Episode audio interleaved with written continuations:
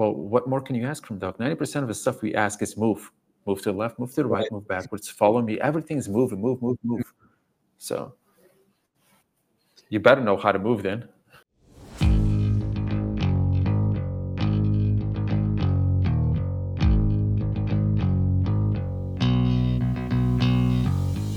Welcome to another episode uh, at Kuno Talk. And this time again with uh, Nino Drowaert from Belgium, um, who we already had in our first year in episode 20. And now we are, I think, like uh, 35 episodes further. And I'm really happy that he took his time. Hello, Nino. Nice to see you again. Florian, nice to see you too. Nice to see you. Appreciate you getting back uh, for this. So that's really cool. And congratulations with your podcast. It seems to be going well. So I'm happy to be part of it again. Yeah, definitely. I, I was scrolling through Uh, the results of the podcast, so there's always some nice feedback. And definitely, your episode is one of the, the top 10 ranks. And I thought it would be really interesting to talk to you again. I think maybe our episode is even the longest or, or the ones coming. I, it was long. I, I remember it was long. Yeah. Once we start talking dogs, it can take a while. That's why I wanted to do it because I just love talking about yeah. it. That's great. So before we present our listeners uh, what we're going to talk about today, um, I just wanted to, yeah, to get um, on your status quo. So what has been happening in the past 18 months almost that we have been talking the last time? 18 months. Wow. So, you know, we work a lot here. We work uh, yeah, 16, 17 hours a day, seven out of seven days, 365 year round. So you can imagine we we uh, did a lot of things. So uh, what one of the main things we did is we uh, started focusing entirely on building what, in my opinion, is one of the best online platforms in the world when it comes to dog training. Uh, you know, and dog training in a way that I would call performance but mm-hmm. we can talk about that a little bit later what i see as performance because performance for some people is like working dog police dog but a performance to me is everything has to do with skill development for yourself and your dog so basically everybody who owns a dog and wants to train it in whatever form or for whatever purpose is attempting to create a performance mm-hmm. so that's what i've been doing is i've been building this online platform uh, performance based which also transcends to behavior because the better your performance, the easier you can overcome behavioral problems. Yeah. And that's uh, one of the things, like, for example, the master program. I've been working nonstop on this because it is it is my legacy program, I should say. It's a flagship of our company. Mm-hmm. It's, I wanted to put everything in there that uh, helped me achieve certain goals, everything that I feel is uh, needs more depth explanation, demos, uh, student coaching, so everything about training dogs for any purpose, but with the intensity of doing something to the best abilities of what you can achieve. And mm-hmm. you're the same for your dog. So it's really about extracting uh, the potential of the handler and the dog. That's the MVP. And uh, upon that, we also remastered all our classes. So mm. everything mm-hmm. from Pup University. So we have three main classes: Pup University, Positive Only, and the Master Program. And then we have three smaller classes, which also received a complete update. And that is uh, Heeling Styles, uh, Drive and Focus, and the Out. So mm. these are three smaller classes. And, and Heeling Styles is incredible because we uh, also wrote a book. It's free, a free ebook um, oh. that people can download. Yeah, it, it's awesome because heeling for me is one of the most fun exercises to train, but also one of the hardest. Also for people okay. to understand what heeling is about for okay. example, heeling is not just focus heeling. Like, for example, as we all know in IGP, the focus the prance mm. is the elite heeling, but also the contact and the street heeling. So the three main types completely dissected in this program, uh, which I really enjoy because I start with this from a very young age, and I really make a distinction between those three types. And when those three come together, that's the magic because that means ultimately people don't want a 30 minute focus heel, which is great. It's it's awesome to post and to look at. But what you really want is a street heel. That means I can go from A to Z mm. in whatever town without the leash and, and the end game. Yeah. And I would be totally fine and relaxed that I control this dog. And it's mm. not based on corrections, it's not based on tools, it's not based on e-collars, none of that. Great. This is based on an a habituation of certain things that you will do that you will install for this dog that he understands what alignment means, what it means to sync with you, close to you, and how that transcends to walking on the street. So even that is a skill, uh, Florian. So it's nothing just happens. When I have new clients, new students, for example, and I can give you a great example. Last, I think it was last month, somebody bought a four-month-old Doberman, and he said, "Oh, Nino, they're just imported because you know uh, it takes 16 weeks for dogs to get imported, right, from abroad. Yes. They, they need vaccinations and stuff." He says, "I just got this four-month-old dog, and uh, he's really big because he's a Doberman puppy." and uh, I have to go on a walk with him and I have a, a, back injury, he said. So I have to make sure he doesn't pull. Mm. So uh, what tool should I use to correct him to pull? Well, listen to this, Florian. So first day in, just got the puppy, and now he's asking me, and of course, a very nice guy. There's nothing bad about him. Like yeah. his intensity is, is pure, but he's asking, what tool should I use to make him stop pulling? Mm. You see where the problem is? And this is a, a general problem because people go and buy a dog, have a dog, puppy, whatever they go in the first day and they're looking at fixing things and stopping the dog from doing things while they have not created anything. Yeah, exactly. it's, it's a creation, it's a performance that you have to create. That's a development, and that's what you will benefit from. But you have to see it, of course, like I said last time, the long term vision, and it's not a 10 year plan. We're talking about a six to 12 month plan. That's exactly what's going to take place in your mind. And then you have all the steps ready. Mm. And, and heeling, sweet heeling, focus heeling, or whatever, is one of those plans you have to execute. You can't just assume, oh, I have a leash and I have a collar. I'm going to stop my dog from pulling. So now I have a focused heel, or now I have, I'm sorry, now I have a, a, a walk, off leash walk in the end, because then he's getting so many corrections. He wants to avoid corrections. So now he's ready to go off leash. And that is traditional training, Florian. Mm. Let's face yeah. it, that's what I see everywhere. Yeah. I see videos of people on social media that go in the city with three dogs, even and they all go off leash. And you would say, My God, this is beautiful. And you know what I see? I see these dogs it's like cramped up. Yes, exactly. Yes, you're showing the shoulders like going low, the head a little bit. They're they're doing it, but it's like like this is the best day of my life. This is no, they're like, okay, we can't act it like you feel they're like compressed. Yeah. It's not like they're walking with their tail wagging their heads are like moving wherever they want to look and they align with the handler. That's not what I see. But you see, that's the difference between if you train, for example, with more aversive or corrections, mm-hmm. and if you train with pure alignment and and um, synchronization, which is totally different. Totally different. One's going to probably get you results in, in a faster way. The other one's going to take a bit longer, but the benefits are a multiplication of the options you then have because then you mm. can start switching between focus heel contact heel, street heel, they're totally different. Contact is based on focus on a certain target object. Mm-hmm. Focus is based on handler focus. And the street heel is based on you can look at whatever you want, alignment. You see, mm. so all have their priorities. Mm. And that's what the free book is about. So it's actually free information that I'm given uh, because Ooh. I really wanted to share that with people. Yeah, we'll put the link in the show notes. That sounds really interesting. And and I think the, the street heel is is what we call the functional heeling or or part of our functional obedience, because also we don't uh, we don't see a big difference in what a dog could be able to perform like in an everyday situation versus um, in in the duty while taking the dog from the car to a deployment area or taking him from the car to the vet. So it, it can be the same. It does not have to be a struggle. And and the where I totally agree with you is um, the traditional way of training, where people rather try to inhibit unwanted behavior instead of creating wanted behavior and showing the dog options mm. of how how we can make them grow and and and show cool things. So what I really uh, appreciate about your work is that you have managed to um, you use your words very well chosen. That's what I really like. So it's I think people really understand your way of training by that. So I hope I can catch up with you talking since also my language is uh, is German, my mother tongue, and not English. Actually, you know, it's funny, Florian, that because I don't do a whole lot of podcasts. Like it's been a while now, and uh, but I do have like I think two or three on my YouTube channel.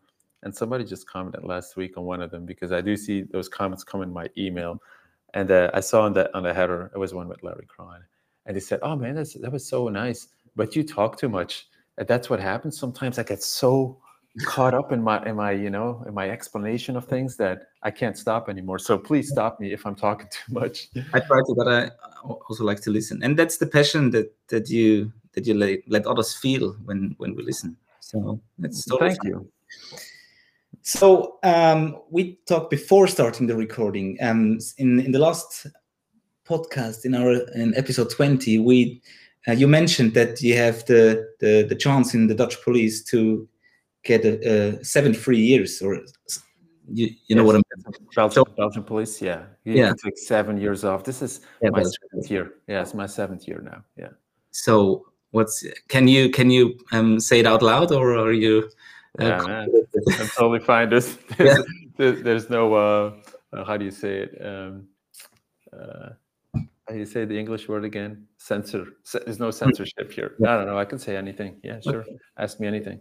So you've decided to stay with STS, or will you go back to the police full time? No, uh, although I really, really always enjoyed uh, working at the police with my dogs. It's, it's been one of my big passions, and it's one of the passions I, the one of the least highlighted ones. Because if you go on my website, yes, at some page you will see that I've done police work, but it's not something I brag about. Although I have like a record of deployments and stuff, I, I really enjoyed it but you know the industry needs things from me that are not law enforcement related although i'm sure i could still help many of them in many areas but i'm on a mission here and and this mission uh, for me requires that i stay active at sts canine to you know help people become the best coach they can be for their dogs mm. and and to have these dogs all these people i met some great people and some awesome dogs. And, and now these students have become more successful than myself, even, which I take a lot of pride in. I know there's a lot of coaches that don't want their students to grow above them. And for me, it's an honor then. I'm so proud of these people that they were able to elevate their skill set on a level they never thought would be possible. So I'm, I'm very extremely happy about this. And this is part of the mission is that's why I want to be a coach. You see, I'm not a dog trainer. I'm a dog training coach now mm-hmm. uh, because that's my mission. And this mission requires me to stay at STS Canine. So unfortunately, you know, great things come to an end too. And and for me, Rocky passing last year, he was uh, like a certified police dog that I could have used again if I wanted to go back. But mm-hmm. he passed away a little bit too early for his age, unfortunately. Mm-hmm. But to me, that was also a new milestone of okay, I have three. I had three certified police dogs, and with Rocky's passing, I really feel now it's it's it's time for that new chapter for sure to to keep evolving in this industry and, and to help people wherever I can. Mm. Yeah, that's a that's a great mission. Um, the last time we talked, we were still in in the end, but still in the Corona crisis, and you mentioned that uh, the workshops back then, um, well, um, due to the situations, were not running that well. Um, now you said that you have renewed your online programs um, are you still doing those uh, in-person classes or workshops, or have you reduced that and gotten more into the online training? Yeah, good question because if you know me a little bit, the way I do things is usually the way I do anything. And as with dog training, I'm a, I'm very, you know, perfectionist in that kind of stuff. But now I said, okay, if I'm going to do it online, it has to be the best possible online the world has ever seen, in my opinion. Okay. And that means pro camera, pro edits, subtitles, infographics, like coaching students. I want to see the pr- troubleshooting, everything, anything you can imagine. This is what I want to do. And I keep mm-hmm. working on it every day. Every day we have new footage, new videos that we can replace, we can manage. That's the beauty of it. You know, before you make a DVD, it's out there. It stays like that. You can never change it. Yeah. These days, with these on- online learning management systems, it's totally different world. And my mission is every day I wake up, how can I make better content? for these people? How can I make these students better with my offering? And that's what I do day in, day out, every day. So, uh, yeah, it, it has definitely uh, reached a complete new level of, uh, of my core business mm. because it's not only online, you can reach more people, obviously, but the detail you can give. The, the, for example, we run uh, this professional cameras on slow mo, 120 frames per 2nd mm-hmm. I can tell you the detail. I can show with ball exercises. It is impossible at any seminar you would ever come to visit me at the police when I do one on one. Nobody ever even saw the detail because it's so fast. Boom, boom, boom. Sure. It's three, yeah. five, five seconds. And you could do it again, and you could show you could show them ten times, and they still miss the details. Mm. Because as you know, in dog training, it's all about the details. So if yeah. you miss the details, if you haven't seen that, if you haven't seen the footwork, if you can't like go back and rewatch it, have your brain really absorb the information, and then let this you know sink in a little bit then look back at it and then hear the explanation see the demo with the dog then put the pieces together boom and that's why for example one of my mvp students have become the most famous students on the planet. Like on the planet Florian, not not just talking oh he did well. People know him. We're talking a guy with 1.3 million followers on youtube. Wow. who do you know has 1.3 million followers showing his dog's training? And and not like sketches him falling on his face. We're talking skill training, mm. skill based training. One of like Rocky's son, one of my dogs, um, Matt, and and one of his dogs has a reel doing bite work, which is, as you know, not the most popular niche when it comes to getting views. If you show technical mm. bite work, a technical bite work video with 127 million views. Mm. Who does 227 million views? Wow. that that means there's something in it that people appreciate the Obviously, information that was yeah. given the skill the skill that was used yeah and and that's what i said like and this week he sent me a message he says remember nino what would have happened if i wouldn't have taken your puppy university because that was one of my first onlines was a puppy university mm-hmm. and i kind of laughed at it yes i said imagine that yeah he wouldn't have had the life he had today which he obviously enjoys you know it's it's one of his passions too so changing lives from abroad is is great because you get to have an impact on people mm. that you maybe ne- would never met in your life. Mm-hmm. That's the beauty of it. So mm-hmm. online, of course, there's a lot of thrash also, but there's beautiful things also. And um, you know that's why I said I'm super proud these people were able to do this because of my teaching, because of what I had to offer, and we only make it better now. So very That's pleased cool. with this for sure.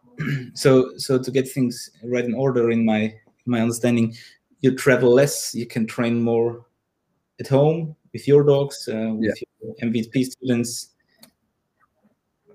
Less workshops. Yeah, it's been a conscious choice because yes, everybody after Corona asked me to come back and, and do mm. events. Sure. And it was very tempting. But I said, look, if I want to do this right, I have to stay I have to stay here and I have to make these uh, these recordings that mm. are necessary because they also go across, you know, multiple weeks of development and stuff. So you can't just go out and in. It's like every time you have focus on multiple things, you know one thing's going to suffer.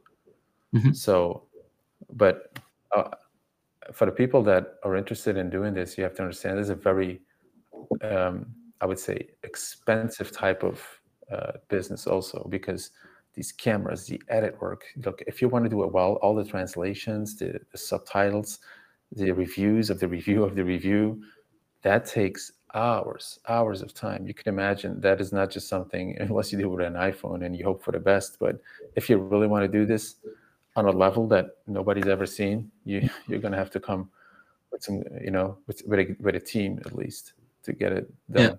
Yeah. yeah. And um, and that's what we do. But I, I enjoy, you know, it's the thing is that sometimes I don't feel like a dog trainer anymore, or even a dog training coach, because this is so demanding in yeah. production that I'm more of a producer slash director slash you know creative artists sometimes you know because one it's one thing to make classes but as you know i'm also on social media and that demands a whole different input. And and before back in the day was demos. People like to see demonstrations but now people want either tips or they want to have something extremely special or, mm. or extremely cute you know? So it social media changes the whole time. Back in the day i could show my best of uh, let's say exercises moves with rocky and would always do well. Those days are over you got to come with something really really good especially if your channel's been out there for a while people have seen your stuff right like okay. it's not like if, if i show my lab I'm, I'm, sure there's not many labs like him but people already saw what he could do and they're like ah oh that is possible the mm-hmm. first time you show it it's like whoa you never mm-hmm. see this but people get used to it you know i see people with dogs in in China who who literally make somersaults off a tree, a triple somersault, and then get caught in the arms. Mm. And and this this become the norm. I remember the first time when I saw something like that. I I maybe watched this fifty times.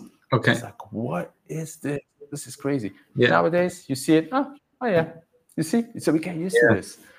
It's, Yeah. it's everybody's like unique. Everybody's special, and and everybody wants to do better, faster, more explosive, and then it becomes like a, a race almost.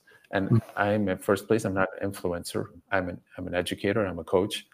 So I, I sometimes throw in something that is spectacular, but the main type of my videos is also showing Right. what dogs are capable of and to inspire people that way with, with things that they can achieve as well. Because if I only throw in the highlights and the special moves, and I mean, it has to have more purpose than just showing Mm. like one super highlight. So That's that's a cool thing. Also, you sent me, um, or you mentioned that I should uh, take a look at your blogs, blog articles, and that's also something that you have yeah. started with last year, right? So it's qu- quite new, Yes. and that's that's a cool thing. We will Mhm. also put that uh, link to the Yeah. show because there are some short clips with some explaining text um, on on all kinds of different topics. And what I liked about it is that um, when you read the title, uh, not always it's it's um, clear immediately what it's about. So I have it open uh, on the other hand. So things like, give me a second. Yeah, I, I- don't even know, Florian, if people watch this stuff. I just make it. It's just part Yeah. of the thing. Like somebody said, hey, you should do a, a blog. And I was like, blogs? Really write stuff again? I was like, I could do video slash blog. Okay, so we do video slash blog. So you can read it or watch the video. But uh, uh, I like the way you put it. So uh, one title is Beyond Limits: The Power of Dog Training and Self Belief. So who is not interested in finding out what's behind that? Or another one Yeah. is freeing your potential in dog training, the interplay of talent and comp- competency. So very well. I think think people will love to to take a sneak peek. And the cool thing also is that it's not too long, so it's not like sorry, it's not like a half an hour video clip. It's some some snippets and some intros. Of, Yeah, we want to keep it short for sure. Yes, yes. People are Yeah. always short on time. You know, if you demand people's time, you better have something interesting to say. Sure. And that's I mean, the point of it. Listening to a podcast. Also, I listen to podcasts, but only if these people are really interesting to me. Mm. If they really have something to share that I didn't know, or I'm going to find out more about this type of uh, thing that they do uh, in a way that I didn't know. But why else would I watch it? So sure. Or listen to it. And uh, another thing that, I'm interested in personally, in which has nothing to do with dog training, or maybe not that much, um, is your diet. Because back then you said for a few months you've been on a, uh, vegan or uh, pescatarian diet. Is that still the case? Oh my, that's a that you remember this stuff. Great. I I'm not actually. Um, well, my girlfriend is. She still Okay. is, but uh, at some point, yes, she switched from vegan to um, uh, vegetarian, which Mhm. wa- I thought was a necessity. Because Yeah. maybe depending what location you live, things are might be a little bit easier. For example, my cousin, he went to India, one of those villages. He says, "Man, I couldn't. There was nowhere I could find meat even. Like I, I'm not vegetarian." He said, "But I had no choice because Wow. that's the only thing that was available. They had all these these vegetables and they had all Mm. these dishes without meat, nothing." He said, "It drove me crazy because I'm not vegetarian." But you Mm. see, depending on location, there's a, a huge offering of this. And I believe in Belgium, where we are right now, the offerings of living vegan, not saying vegetarian, but Mhm. vegan is very hard because Yeah. you will find the same product again. You will get fed up with this. And at some point, it did feel like we were, I mean, it felt a little bit like we were short on something. So that's that's why we changed the diet. So I'm back to uh, normal, I should say, as I eat more fish, of course, than meat, meat on occasions, but I, I'm I'm okay with it now. Like Mm. I, we, it's like it's hard to say that we try and then we didn't follow up with it, but we have to be realistic. I think countries in in Europe, like Belgium, for example, they're not set up yet for this type of lifestyle, Okay. in my opinion. If you go, like, even just to go out for a, on a dinner, f- try to go out on vegan dinner. Yeah, sure. It is so hard. Yeah, maybe. So, and these are one of the things. in, in the bigger cities, like uh, I used to live quite close to Vienna, you can get everything there. But also then you will be fed up after a few weeks because it's coming back the same and the same. Um, but Yeah, I, I totally understand it. So I remained om- an omnivore since ever since, and still alive. yeah, okay. But um, yeah the cool thing is if you if you find some regional uh, nice places where where you know where the meat the fish is coming from the vegetables are from the local farmers etc so i think that makes a lot of sense. Okay. Yeah. so that was a that was a nice uh, review and what has been happening in the in the past months and time is running as you said do you think there there is um, um, did you sometimes have hard times because things are are moving so fast to to catch on or to to think today I have the great idea I try tomorrow and tomorrow it's already someone else has shown. um, you, you're talking about social media or Yeah, in general? yeah. In general, actually, I think think time has uh, the life has become faster. In general, Yeah, I'm a I'm a very busy person, so I have a lot of ideas that I want to do. I have a lot of stuff that I want to record. As soon as I see the sunshine, you would see my backyard here. I'm addicted to going outside and and doing stuff. When I mm. go out and do stuff, immediately I get creative. I am trying things. I'm doing. So for me, I never had, and you- you'll see that on my social media. I never had a like a how do you say it, creative block or something where I didn't know what to tape or whatever for me, yes, time is always the issue because I want to do more that I have time for. So Mm. I, I get caught up in 18 hour shifts sometimes, 16 hours easy.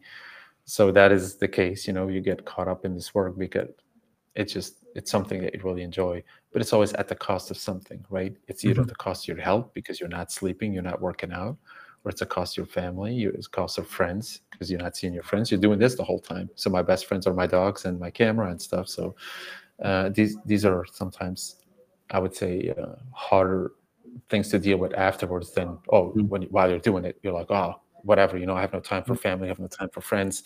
Uh, I'm sorry guys. Then of course it catches up with you. It's like hey what's wrong with you? You're not the same anymore. We don't hear you. We don't see you. You don't invite us. Yeah. it's like oh my god it's true. Like Mm. I never see anyone. It's crazy. I'm just living in this bubble the whole time. It's Okay. and then before you know oh it's New Year. Oh it's summer again. Mm. yeah it's just living life in the fast lane i guess. Mm. uh, but like if, you're on a mission that's the thing. Ti time is is is uh, is different. It's not like you're you uh, you really realize how fast time goes. You're like doing this thing and it supersedes everything you do yes and then before you know it it's the end of the day it's the end of the week it's the end of the month and it's the end of the year Mhm. it's uh, for me i'm living life this is the hardest i've ever worked and worked i wouldn't even call it work but it's the most i've done in in a day week month year Yeah. and if you would calculate the hours dedicated to this mission yes it's insane i don't think a lot of people would do it if they were not extremely driven to do it Mm. Because usually people look for days off i'm telling you you know what my biggest punishment is right now that they're asking me to go on a vacation Yeah. I do not want to go on a vacation because I feel I have like so much more stuff to do. I want to train so many things. You said the same thing on, on the first episode, and and it's it's I, I I meanwhile understand for people who don't have the this intrinsic need of of doing this, of enjoying being self-employed and, and having your own mission um, to follow up. So also I um, my my past relationship um, broke down because of this because there is no need for me to go on vacation. I live I live the dream. It's my dream is totally different to yours, or, uh, and and obviously it was different to to my ex girlfriends. But um, I think it's uh, even sometimes it's not toxic, but it's uh, yeah, it's just a way of living. This Yeah, l- Florian, have you ever seen that movie called um, Whiplash? Did you ever see that one? It What's had, I think, like five five Oscars or something. It's What's it it's a movie. It's a Whiplash. It's called. no, Have you ever seen it? no, I, maybe It's, it's it's a it's insane. It's about a, a kid who's so driven to to be the best drummer or to achieve his goal, and and his you know what he does, what he is willing to sacrifice, his relationship, like anything. Like he is so into this.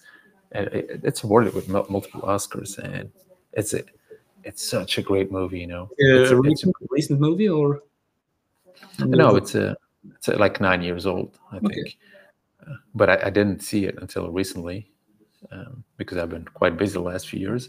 Yeah. But then I, I, saw it. I was like, yeah, it has so many good reviews. Let me let me catch it. And then I saw it, and I was like, oh, right. That is so. People that like to see movies and uh, especially if you want to see a good one, I definitely recommend that one. Maybe it's all passionate. All it's crazy. You want me to write it down? Yeah. In the message. Yeah, in the message, and then I will put it in the in the show notes, of course. It's always interesting. Whiplash. So that's yeah, you can see it. Maybe. Yeah, I see it. I I check it right away. Maybe I know the German title, but uh, we never know. Yeah, check it out. It's really cool. 2014. Ah, I've heard about it, and I never watched it, but I, I uh, two great actors. Yeah, I will, I will go for it. So, yeah, it's, it's, one of the best I've seen. Yeah. Also, after your few few months after we talked, I read uh, David Goggins' first book, and then right away I listened to the to the audio book, which is like a mix of audio and podcast. Yeah. And how, how you like it? Oh, I loved it. So immediately I read the, the second book. I, I, I, I like the first one better, but um, yeah, it's it's great. It's it's insane to to read about his, his story, and it's very inspiring, of course. Yeah, there's a parallel to make. Like, look at this guy. You know, overweight. No, like he was a what he did cockroaches. That's what he killed yeah. cockroaches and all that kind of stuff. And yeah, and then he became like one of the SEALs best. Like what a, what a story. Now the whole world knows him, uh, of course. But it just shows what potential you have and you don't even know mm. what if he didn't have those ideas to to become that what if he didn't just go like you know what i'm going to put this milkshake down and i'm going to try mm. to run and right. he couldn't run and it's just it's so many similarities like when i tried to dog attempted dog training it's like you don't have a dog you don't know anything yeah why should i it's so easy to talk yourself out of something mm. but what i've learned over the years is you got to start talking yourself into stuff and you mm. got to tell as many people as you can why because that's your accountability because if you tell people what you're going to do i said i was going to make the best program ever online and i'm doing it you mm. see so it's no use to say it and then come up with a shitty program or whatever sure. like it's my mission like for me for example i could have 10 new clients and then one of them says oh there's one thing in the mvp i didn't get or that wasn't clear oh i'm out like i need to fix this stuff you know mm-hmm. this is something that i I wanted so bad, like because when I bought a DVD back in the day, I was disappointed because I saw a bunch of skills that I didn't have, but of course I couldn't define them. I saw a dog that did things that my dog couldn't do, and that was easy for them to say, "This is how you do it, and this is how it works," and then the dog shows it, and like that's it. All right, mm. and you feel like even more desperate now because they're like, "What the hell?" All right, but you can't call anyone, you can't ask anyone. You just bought it, bought a DVD, and that's fine.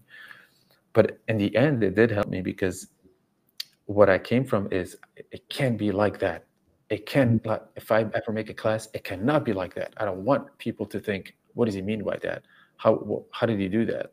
So so I wanted to make it better, like more clear. That's how we came with the slow motions and stuff. The S flow, the which is something that unique to my style is I prepare all the moves like in in flow without a dog. Mm-hmm. It's, a, it's a big thing because that is how you adapt to certain handling skills. Mm-hmm. And obviously, if you can't even control that, and you put a leash on top, and you put a clicker on top, and you put voice commands on top, everything you add on top of that, and the, and the first major foundation of your uh, body awareness skill is not correct, it's only going to get worse. Because mm-hmm. I don't I don't remember if I said it in the first podcast, but movement is the enabler of all talent. That means if your dog cannot move well, if he can't like do things with his body, mm-hmm. well, then he's limited in what he can bring. He's limited in his obedience. He's limited in his bite work. He's limited in everything because his his body doesn't have the capacity yet to show his imagination. For example, I'm good because this sounds sounds, sounds abstract maybe, but if you call a dog from an angle he's never been called that into a foot position, mm-hmm. he's going to do awkward things if he doesn't if he doesn't know how to move. Yeah. He's just going to try to get in front of you or, or like make some circles. But a dog that knows his his body is technical, mm-hmm. they come up with a solution. Oof, you will never see that in your you cannot even teach that dog how to do that because he came up with that because yeah. he controls his body in a way that he can do things now that would never be possible unless you gave him that uh, foundation on how to move technically slide forward back into pivots and now he can do he can do the craziest things that's that's one of my big passions is mm. i've enabled this dog now to move in a way that this dog didn't even believe he could do. And now he's doing things. He's coming up with solutions how he moves into a pattern which he totally did on his own. I didn't even show him how to do this. Mm-hmm. he came up with this because he knows how to move. And this to me is the enabler of everything else. Because if he couldn't do that well what more can you ask from dog? 90% of the stuff we ask is move. Move to the left move to the right, right. move backwards. Follow me. Everything's moving move move move. So you better know how to move then yeah and um, I I can't remember what his name is, but he's a he's a popular guy in sports, and he said the most important thing. So if he could make a choice on what every kid needs to do is it's gymnastics because they learn how to move and they learn how to work their body. Um, so I see a, a, parallel aspect of that in in what you do with yeah, with dogs before you get then into training. Because if I got it right in one of your blog articles, you say you you first get into the the moving and luring before you start loading a marker or things like that. You need to have the learner being set up with what the hardware can work with. Yes that that's the the thing is anyone anyone can push a clicker. You agree with me? Anyone you sure. can give your kid a clicker you can give your grandma a clicker anyone can push that button same with the e-collar anyone can push a button but now ask them show me how you would have your dog go from your left side or whatever angle into your heel position. Now show me that. And that is actually that is not a complex motion. Oh mm-hmm. my, the things you will see. What what happens with their body, with their hands, with their feet, you will see the most crazy thing. Then if you analyze it and you say and you say, hey, that's how you would have this dog move. And you would say, but that's not even possible because the dog cannot even move that way that you just showed. You see? So it's it's even unrealistic mm-hmm. what they show how this dog should move then.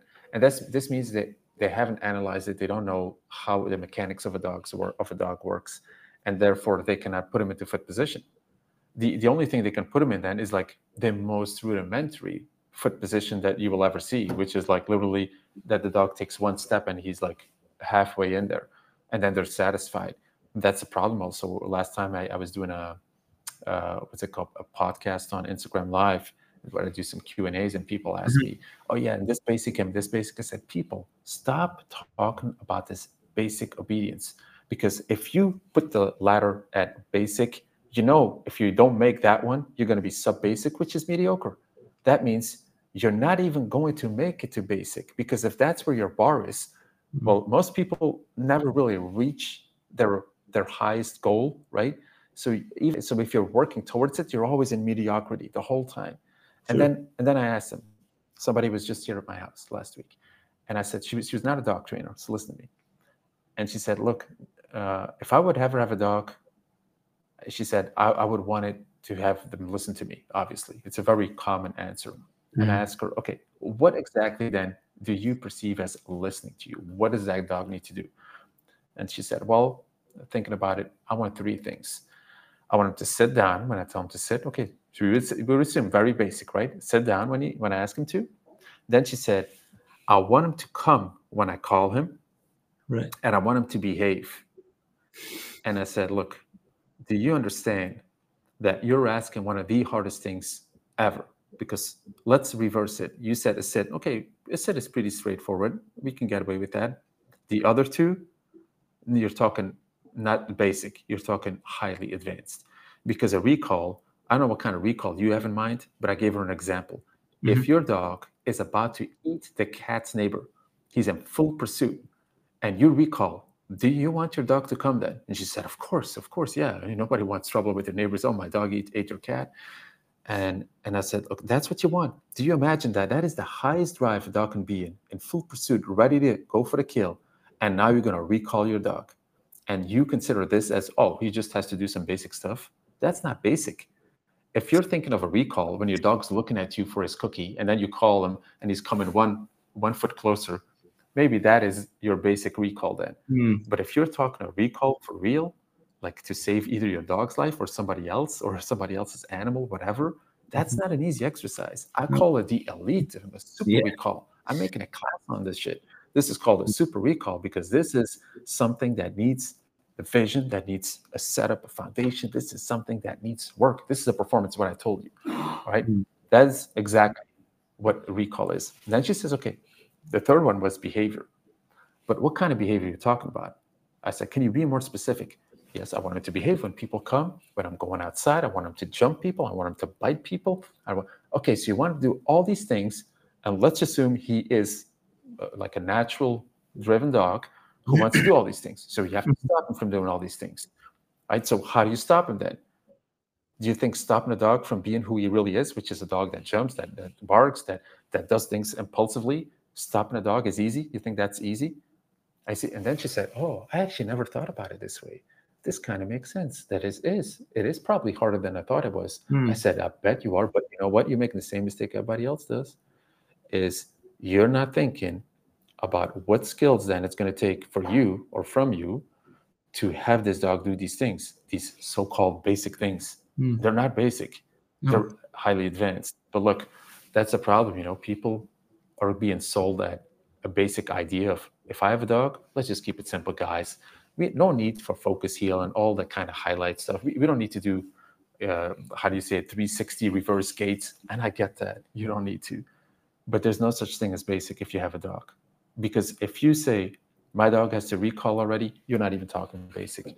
This means you need to know how to manipulate the leash. You need to know how to handle rewards. You need to know how to create value. If you know how to create value, you need to know how to give him this value and how to have him think about this value being there all the time. How do you install the idea of your dog seeing you as a permanent uh, source of value?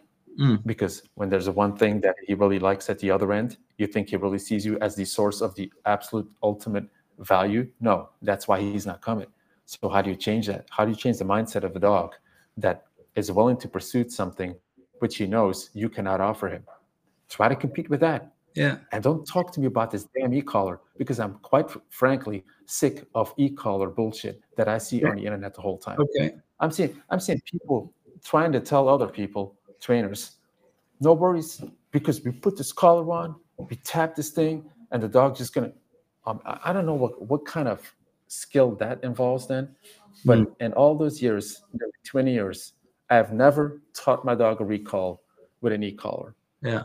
And I can call my palm. I, am going to film my palm because I have a one of those gimbals, professional gimbals. Yeah. I'm going to recall a palm that has never had an e-collar on when it is out there in the woods. And you're going to see the fastest recall you've ever seen while that dog is doing stuff that has nothing to do with what I'm doing over here. It doesn't even know what I have. You see, mm-hmm. so what are you talking about? This is a foundation that you put in that has nothing to do with tools. If you start off right off the bat, I'm going to fix your problem with tools, get out of here. I don't want to hear about your tools. I want to even I don't even want to hear about your clicker because to me that is also a tool. You make people believe that one accessory is going to make your life and your dog's life better. When if there's no skill attached to it, I'm sorry, man, but everybody can push this button, but not everybody's dog is going to do the things they want them to do. And if this button has to ensure your dog is going to do these things, you're relying on a tool. I'd rather rely on skill. But if that tool would ever come into play, because look, I'm not an anti e-collar guy, okay? I'm not an anti positive guy. I'm not anti anything. Do whatever you want. But if you're talking about, I want a result and I want the highest probability that whatever I'm asking is going to happen, well, then don't assume a simple tool is going to solve it for you you always have to assume that if I want something that is de- very demanding for a dog, it's going to demand some stuff from me, and that that that is not going to be a push on button. Yeah, you hear me, Florian? I want to be very clear about this because I feel because if I use a tool, I'm like in the in the bracket of tool users. No, no, no, no, no. I'm not in that bracket of tool users. The way you, or not not you, Florian, but like the way people perceive this tool. Mm-hmm. Sorry, but that's not me. Because you can go out with me anytime, but at the end of the lives on my Instagram, I just go out there, get the dog, and start working. There's there is no tools. There is skill. There is a performance. There is things that I've done. There is foundation that I've laid. And this is where the true value is. The tool, if you can overlay things with your tool, well, great. I'm the first one to congratulate you. You actually leveled up because of the tool. But if you start off with a tool, I don't even understand why people want to talk in a reel on social media about a tool. How on earth could you explain something you do with a tool in 60 seconds? Well, I sure as hell can't, unless you make it very rudimentary, unless you say, this is what I do. Because even for an out, there's one class that I have the out, which okay. is a very straightforward class. Either he, your dog outs or he doesn't. And if he doesn't, yes, you can use the tool. But there's a prerequisite before you use the tool.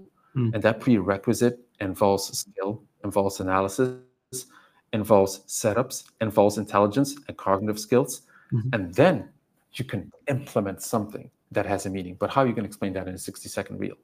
That's impossible. So I don't even know why people go that way. Why, why you even want to advocate for a tool that you know, if you're a skilled trainer, does nothing for you unless you have skills. Unless you want to go back to the old traditional ways. Mm. You know, that that always used to work because 2024 everything is is canceled as, as, if you don't fit in you're canceled right if you don't say the right things uh, to the right people and the right platform boom they cancel you whatever mm. but if you want to go back to the old days that's also not the solution where everything was fine you can you can blast a dog you can do anything was okay it was okay in austria it was okay in germany it was okay in belgium anywhere just do whatever, whatever it takes. Those days are over. Now we have more, right? we have the opposite. Now it's like, okay, never use a tool, never use this. Well, speak for yourself, will you? Because if you say never use a tool, what is that based on? Is that based on some moron using the tool and he messed up? Now everybody has to pay the price for it. That's that's not that's not right either. Yeah. So you see what I'm already amped up a little bit here, because these broad generalizations are the root of the problem. So if you're a balance trainer and you're showing your tool the whole time, you're not really adding to the to the problem. I mean, you're not adding to the solution. I mean, and the same thing is for all this positive only talk. Well, if these positive only people have law enforcement people that they've trained, they have special forces that they've trained in positive only, they have all these results of purposeful logs that they've established and and finished. I would say I'm the first one to take my turn listen, but that's also not the case. Yeah. So this means the truth is somewhere in between. But what is the truth? Well, the truth is what you believe is is ethically and morally okay with how you perceive treating an animal. And if if you're okay morally, that's with, very right? Yeah. That's very subjective, but actually, that's a that's a, a good link to to the main question or the main topic. Um, talking about quadrants, and now I'm really curious because uh, before we started uh, the interview, you already said you have a sort of a different opinion or, or attitude about it. So, still, maybe we can, uh, for for a minute, talk about what the, the quadrants of operant conditioning are, and then what your approach about that is. Because I'm mm-hmm. talking about tools, talking about uh, being balanced, a balanced trainer or, or, LIMA trainer or whatever kind of trainers um, are out there. And most of them would say, well, they only try to work with positive reinforcement or they try to have uh, positive reinforcement and, and negative punishment as their main quadrants. Um, so, real short for, for the listeners who are not that familiar with it, um, we have four consequences in theory to address the dog's behavior to either make it more or less. And there are two kinds of rewards. So there's a positive reinforcement where something nice or wanted is added so that behavior gets more. And we have a negative reinforcement where something unpleasant is reduced to have some kind of release to the dog. So as soon as he has this release, obviously there is a rewarding component. And then we have two kinds of punishment. So we have a positive punishment where something unpleasant is added, and a punishment means that behavior gets less. And we have the negative punishment, where something pleasant gets taken away that the, that the dog wanted to have or did already possess.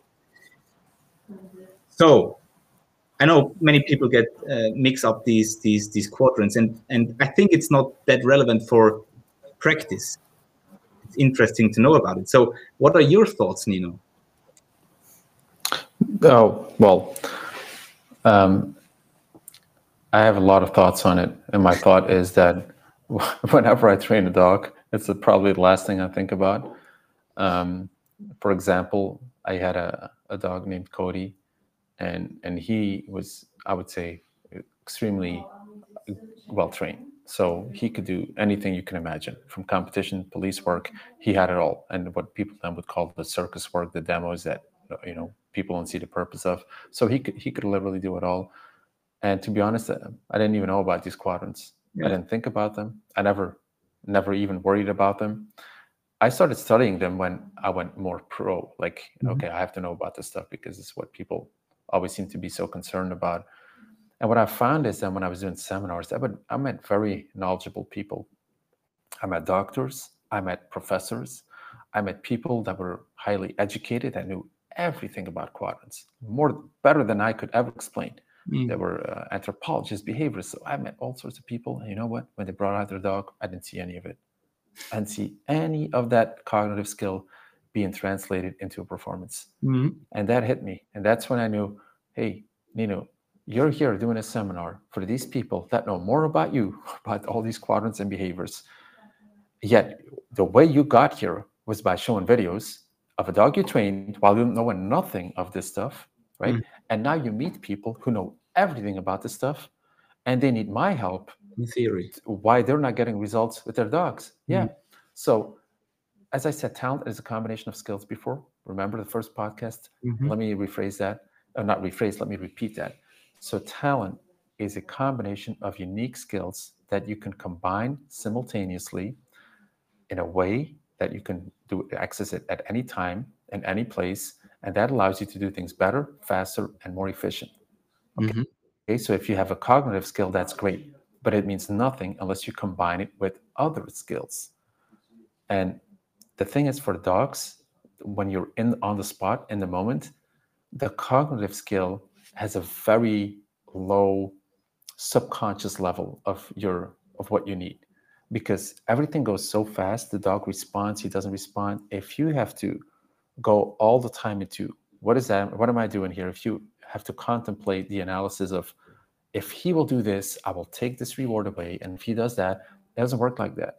So this means dog training is more intuitive. It is more based on analysis on the spot. So very fast analysis and skills that are that are required to put this analysis into action. Because you can that's why for example a lot of people agree when they see other dog trainers performances oh man that's so bad. This sucks. This is not good. I would have done it this way. And then they go out and do do these things and they also look bad. Mm. yeah and why is that? Because making an analysis from a distance is totally different than in the action. And mm-hmm. i think the action is where people struggle the most. They overthink because of maybe the four quadrants. I don't know why they overthink, or because they don't have the skill, or they don't see the problem, or they don't see the solution to the problem. So mm. it's usually one of those things. And if and if I would say, hey, I just did a few seminars and I met some people, but I'm I'm talking like consistently. I always met people that that were either professionals or studied these quadrants. Mm-hmm. But what I never saw is that they outperformed other people that came in with nothing about quadrants. Like literally, they would come in new, brand new handlers, mm-hmm. and then they would perform. And if you, Florian, would come in, and I would ask you who here has quadrant knowledge and who doesn't, you wouldn't even see it. Mm. You wouldn't know. You would actually say some of those people that had brand new puppies, never trained dogs before, they actually looked better. They were faster. They were making better progress than these people that were so knowledgeable. And this is something I haven't done a study about, like how come that is the case? Why people with so much cognitive skill about quadrants can't just put into practice. Mm-hmm. But maybe that is the that is if you look at the priorities in, in dog training, I always say if you shift one priority with is very important to you, like for me, for example, moving, and you shift that into the entry level of your dog's development, then your dog is going to move very good over time if you know what you're doing. You agree with me? Mhm. So, what I'm trying to say is if, for example, people came in, but a lot of cognitive skill, they're very good cognitively at talking and making analysis on the, on the side. Mm. But once they go in, they lack this the, the true craftsmanship. Yeah. They lack the, the technical skill. They lack the the fast twitch movement of okay, I need this, I'm gonna do this. They lack imagination because quadrants are very it's very clear. You can't mess with them. Okay. You can't give your own so I heard some trainers talk about their own interpretation. I'm sorry. It's validated science. This means you, you can't just bend science Mm. uh, that way. It is it is exactly what it is that way. Okay, so you can't give it your own interpretation. It is what it is. All right, Yeah. because you the way you've explained it, that's the way it is. Like Yeah. you can't just say now say it's opposite. No, it's the way it is. So if you come with that kind of background, that kind of foundation first, maybe your priorities were set on this, and your mind will default to more of this type of problem solving where I have no background of this, so I can never resort to it. I always resort to things that I see and, and in movement. I always resort to, okay, mechanical is not right. Uh, So I'm not worried about what the dog's thinking. I'm worried about what I am doing and what I could possibly change that could change the outcome immediately. Sure. And there is very little time and space to have the subconscious filter all these quadrants. Mhm. And and I, and I, and I think at some point sorry sorry to interrupt but that's what happening during the session. So i i, I get it right. It's uh, in the training it's about speed. You can't even maybe some things come naturally. The more often you do the movements it's like a muscle memory or whatever you want to call it the more naturally it gets the, the smoother it gets but when you do video analysis that you obviously do don't you sometimes ask yourself why or, or, or your students, because I think you have mastered uh, what you're doing. That um, why is the dog repeatedly doing uh, a wrong step there, or so? What's the reason? What's the what's the stimulus for the dog to not do it correct, and what's the consequence then? Because obviously we want to get things done right. Yeah. Well, I'm reward based. So in that way, if you would put it into a quadrant, that would mean positive reinforcement. That's that's ma- by majority where I would be solving and creating and doing things. Yeah. So I also believe that is, you know, if, if you would define it scientifically, that's where I would be at. Mhm. Um, am I positive only? No. But the majority of the time, that's where I find that Right. I have most success by using rewards, by creating value for the dog to see things in a, a motivating way. It's, a, it's the incentive is very high, Mhm. but that's part of the deal. Okay, uh, that's where I feel also people want to make themselves special for some reason and start doing things opposite. As in, start with, for example, negative reinforcement followed up by positive reinforcement. Uh, Mm. As but this is a very old traditional way. Yes. I don't know if you've gone tracked some research on this, but this is in the early 1900s. This is what they already did Mm. is is seeing the combination of negative and positive reinforcement and Mm. having a faster learning curve. Yes, but look, listen to this. Even if you crack the code of a faster learning curve, the only uh, true, uh, you know, what what I should say, uh, the only I'm looking for the word, the, the only true validation of how good your your learning process was uh, in regards to the dog is how the dog is presenting itself. Mhm. And for me, the benchmark is always the reflex of the dog in Okay. a highly fast anticipation reflex towards your of your command. So that means whatever I ask him, this dog is not thinking he's on it, he's on it, he's doing like he knows the incentive is high. He understands that this exercise has become highly enjoyable to the point where he doesn't even need rewards. He is enjoying this exercise just by Mhm. being engaged, involved and this is what i'm addicted to so this is my part of the game that i'm focused in that i have like uh, for the police which has nothing to do with training only positive as you know but yet still i choose that route because i Yeah. believe those same uh, indoctrinations of having a dog trained in this way is always going to get high benefits from you in the, in the long run Mm. so even though you can have faster results by using negative reinforcement I still see the huge upside of not choosing not to do it. So I like the analysis of using the quadrants as in making coaching choices or making uh, you know heavily loaded decisions in are we going to use an e-collar for example or not okay. are we going to use a leash or not are we going to use a correction or not so therefore i see that every professional should know about the quadrants for sure but as a beginner for example i would never say any of my students who are beginning learn about the quadrants then come back to me and we'll get started. No? I would always go back to look don't worry about anything. Actually you don't know anything? Great.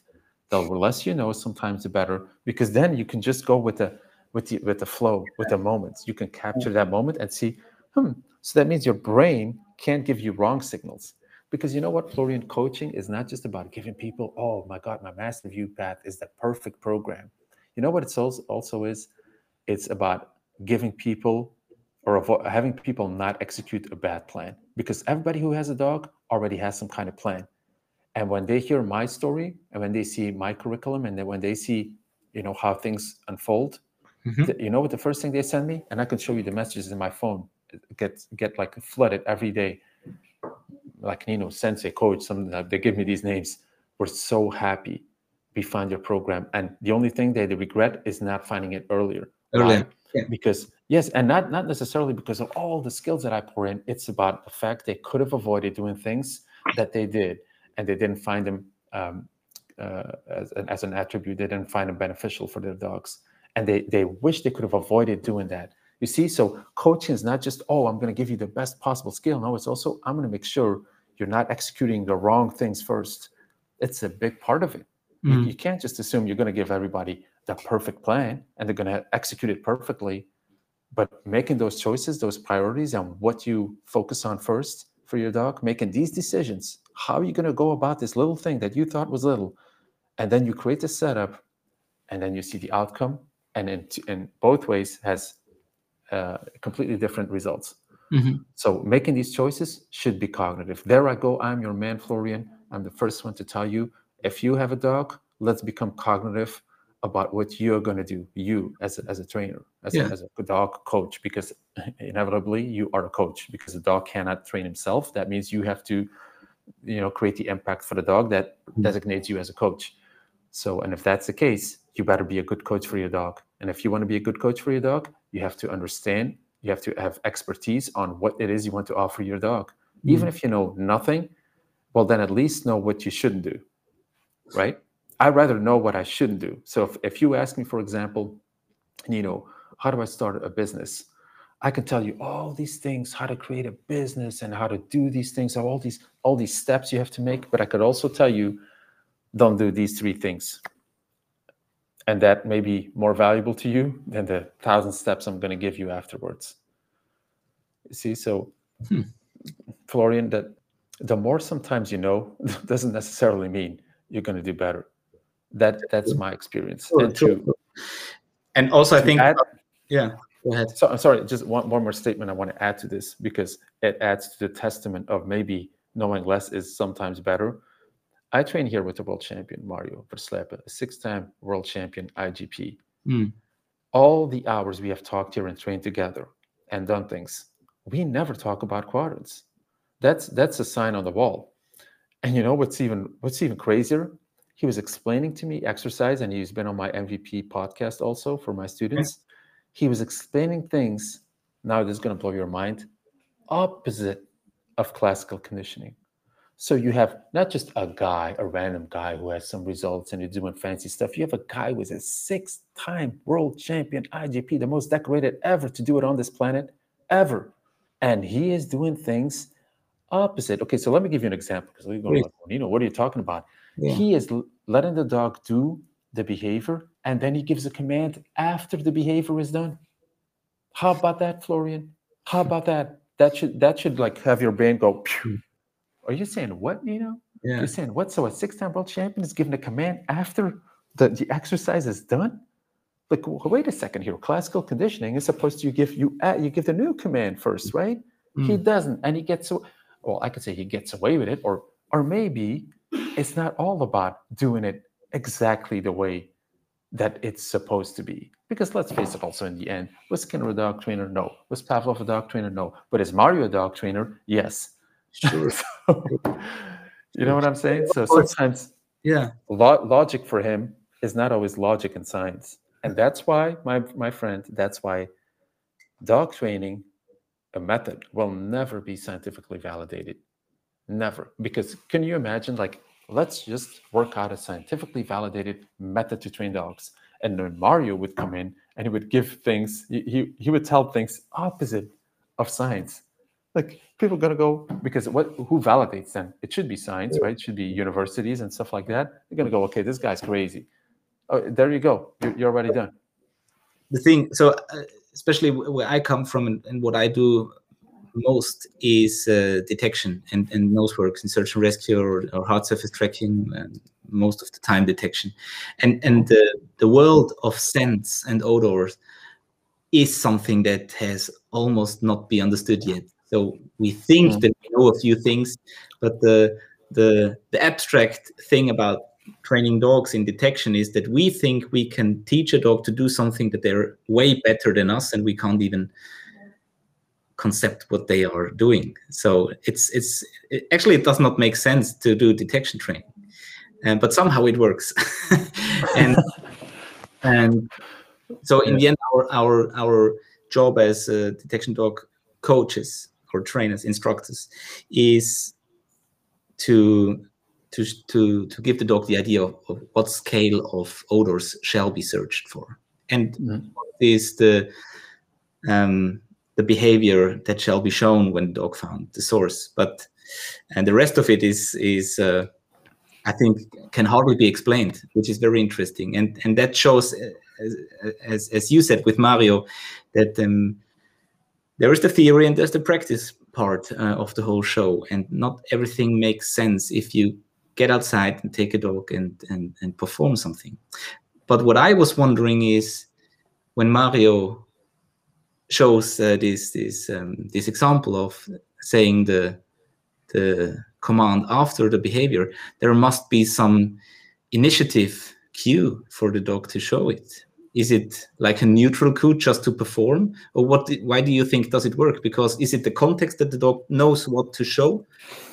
Yeah, uh, well, of course, in, in my analysis in the aftermath, that's how I give it logic because I remember the first time he told me and I was training actually my puppy because I'm training his puppy, and, and then he watches me train my puppy because I'm helping him in some areas that he is uh, reaching out for, which is actually great. Can you imagine like a world champion reaching out to get help it's by a, a, former law enforcement freestyle uh, trainer? Mm-hmm. It's not so common, so so I'm really happy that he reached out. And I knew him from before, so and we appreciate each other. That's one. So, but I know when I was training my puppy, and he said, "Give me command now." I was like, "Oh, what are you talking about? He says, Yes, give it now. But I said, It's done. And I, was, I, I remember I wanted to go discuss it with him.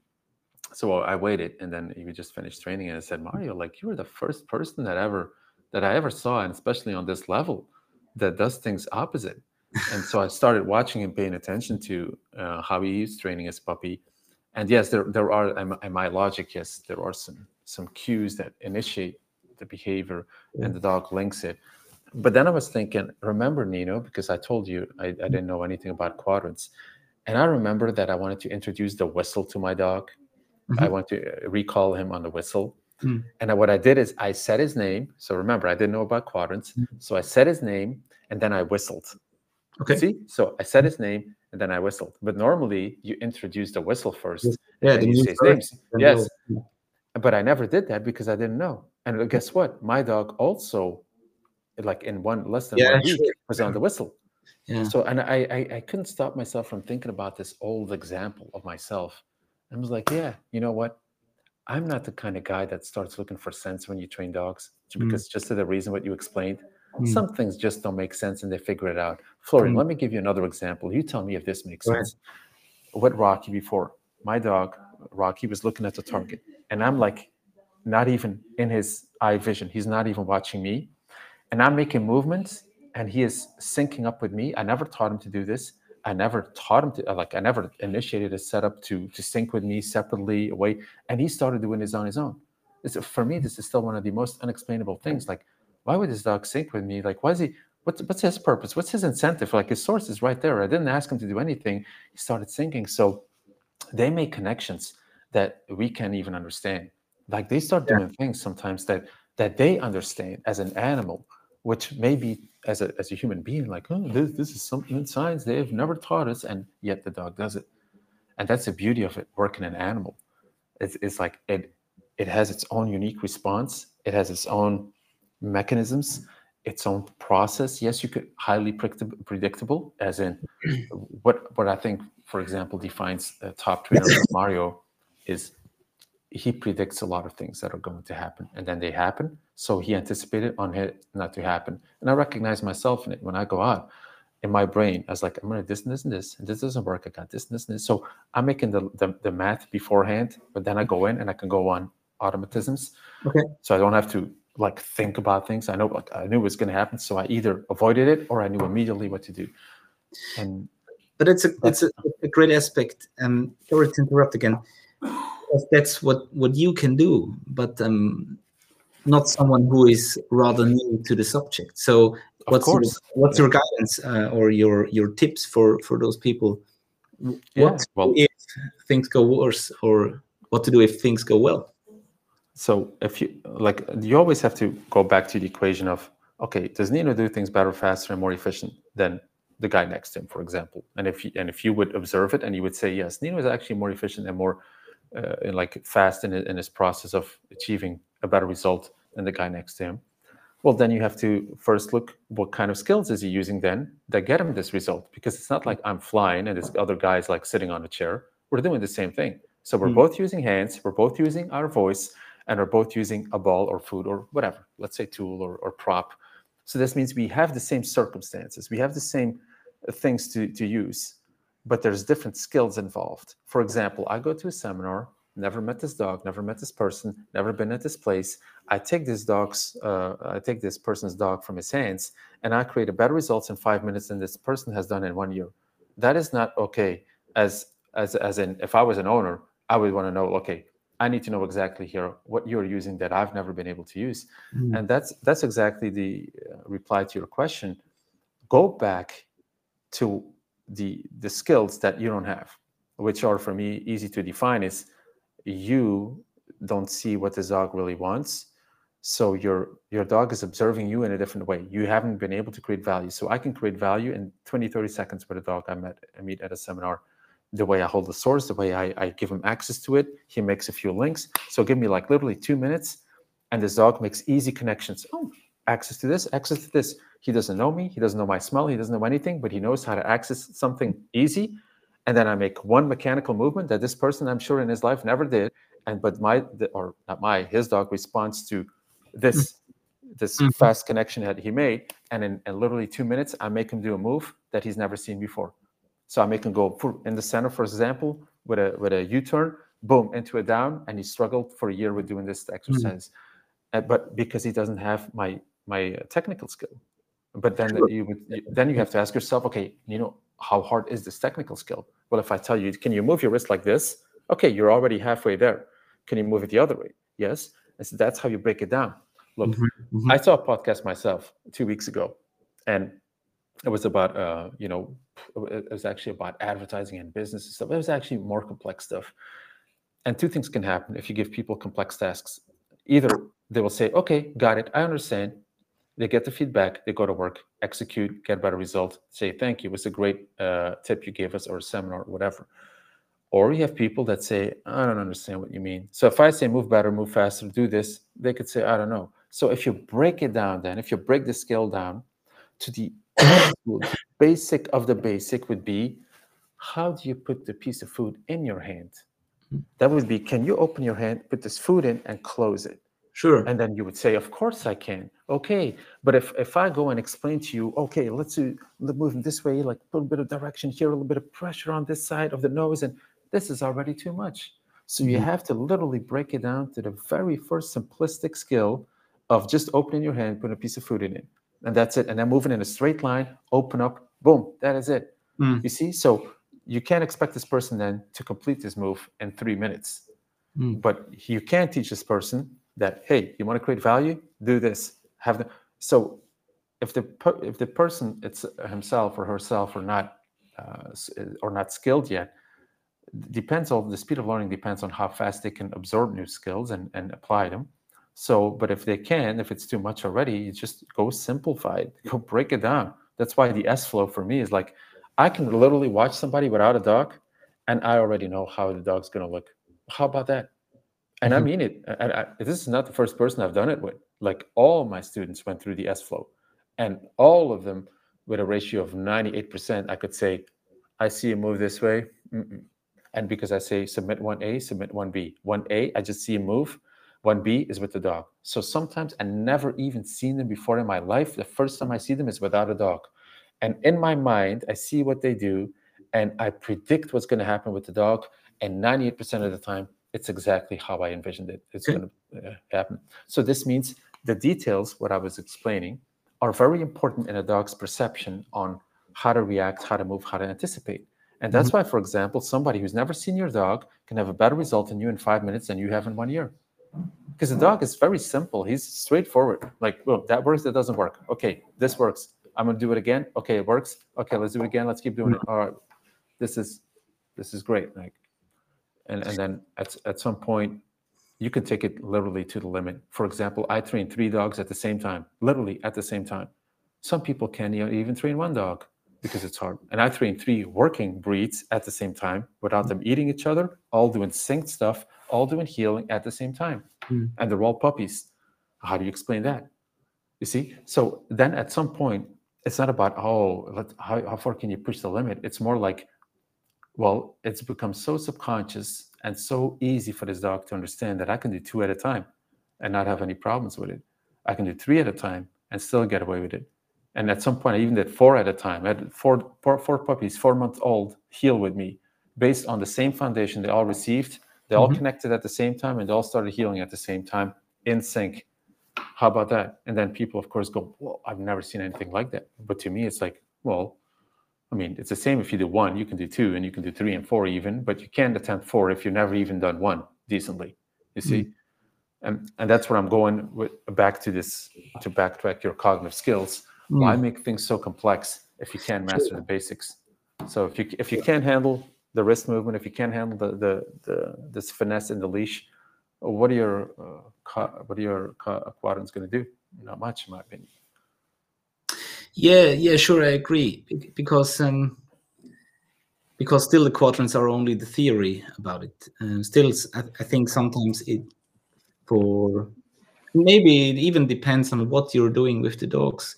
But for me, and we're all different kinds of learners, um, I really like to analyze it afterward and to try to understand why um, why the behavior has just not been shown as it could have been. And sometimes it might not even be the the, the quadrant. Sometimes it might just be the, the the, the failed delivery.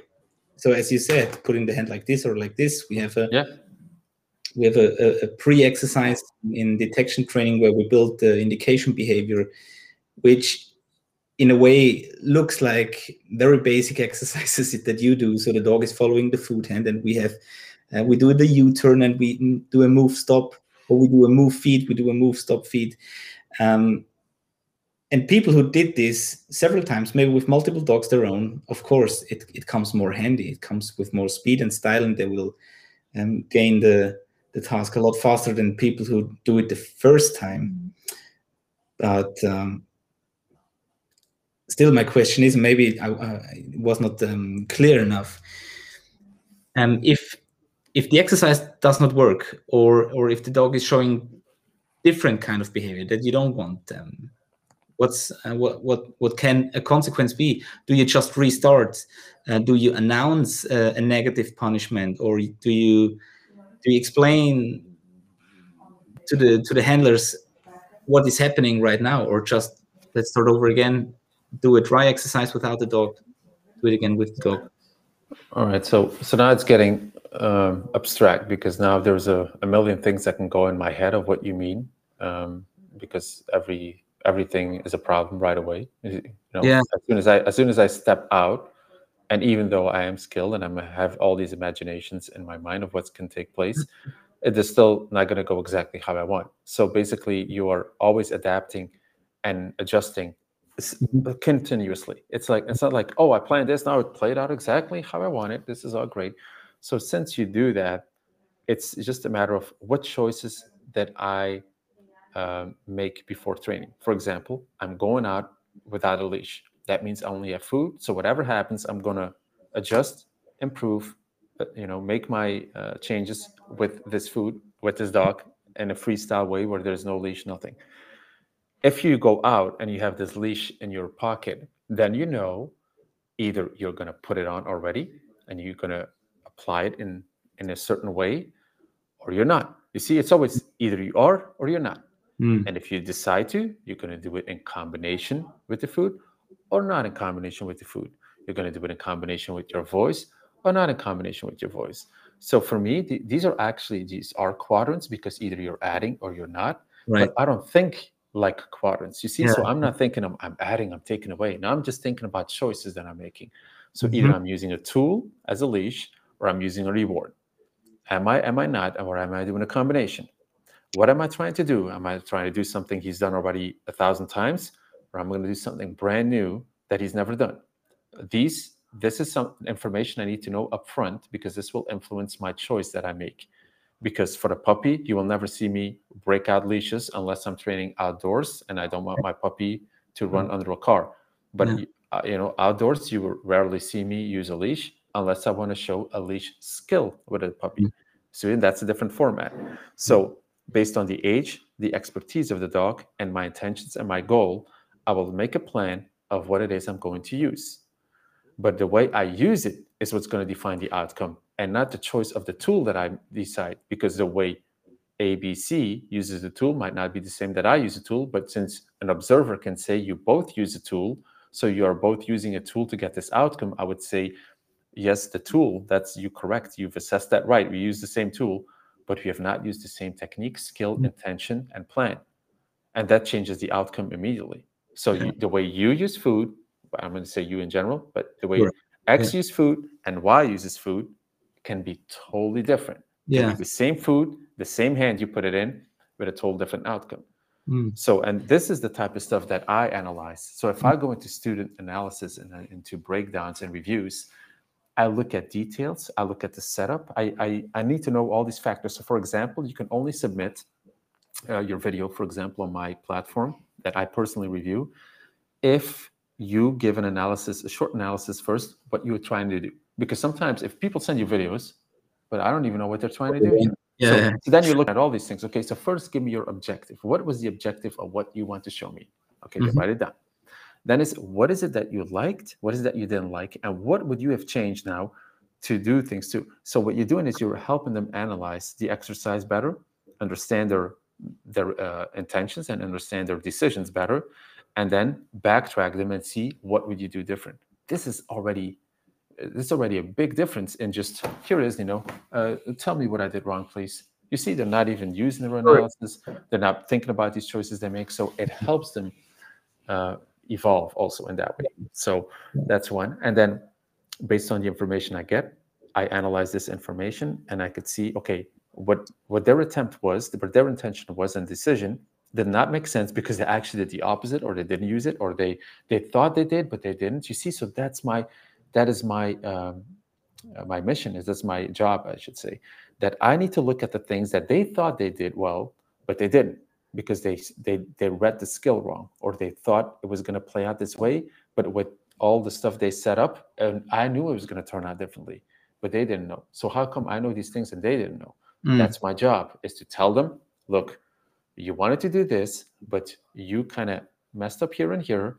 So this if you could have avoided that you could have a different outcome. But they go out they do it again avoid it and show the outcome. This is hmm. fast fast learning. And you see how online learning is catching up with one-on-one? I can give you students that i've never met and they will be better than Sure. a student that you've spent eight hours a day with Yeah. because because the eight hours are not productive you can't say oh i spent eight hours with you Mm. now i'm going to be really substantially better than somebody who spent 15 minutes with you Mm. that's not the case same thing as for your dog your dog's not going to get better if you train him eight hours versus 15 minutes Mm. with people it's the same So if they drop a review, my analysis could be seven minutes, eight minutes, three minutes, but it's going to be on point. It's going to be limited to what they show, so we can focus on that and not like a general. If you always talk in general, let, us say for example, you come here, Florian, and you show me a 15 minute demo. I could literally write a, a complete essay on things that I see and then break them all down. But then you will go, oh my God, it seems like I didn't do anything right. No, let's just focus on one thing at a time here. Because for me to assume that if I give you feedback based on five different skills, five different uh, tools, and that's just too much.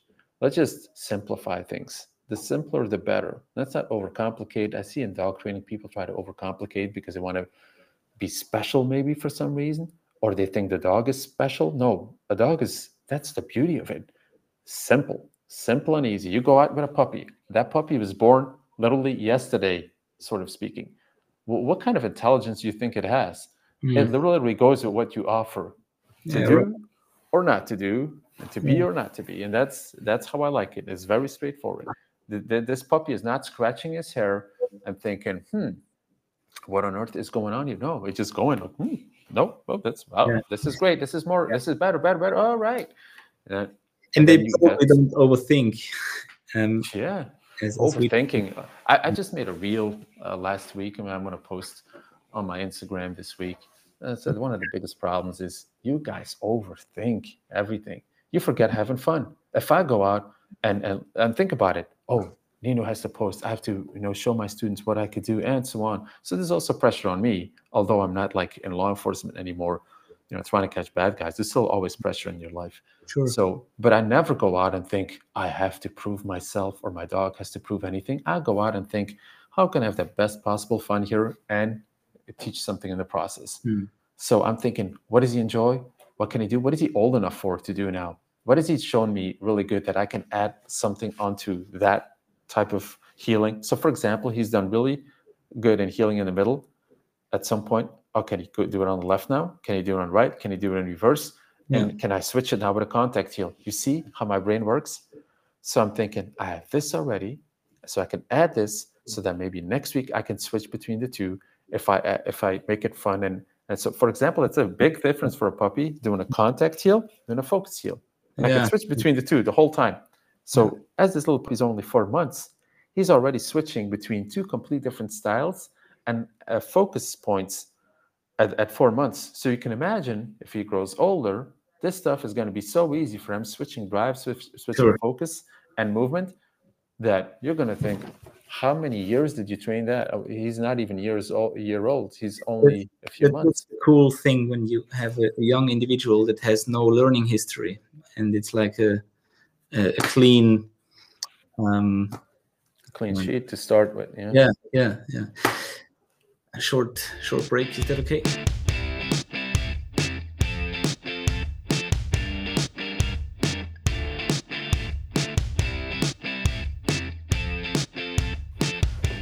You had a few more questions.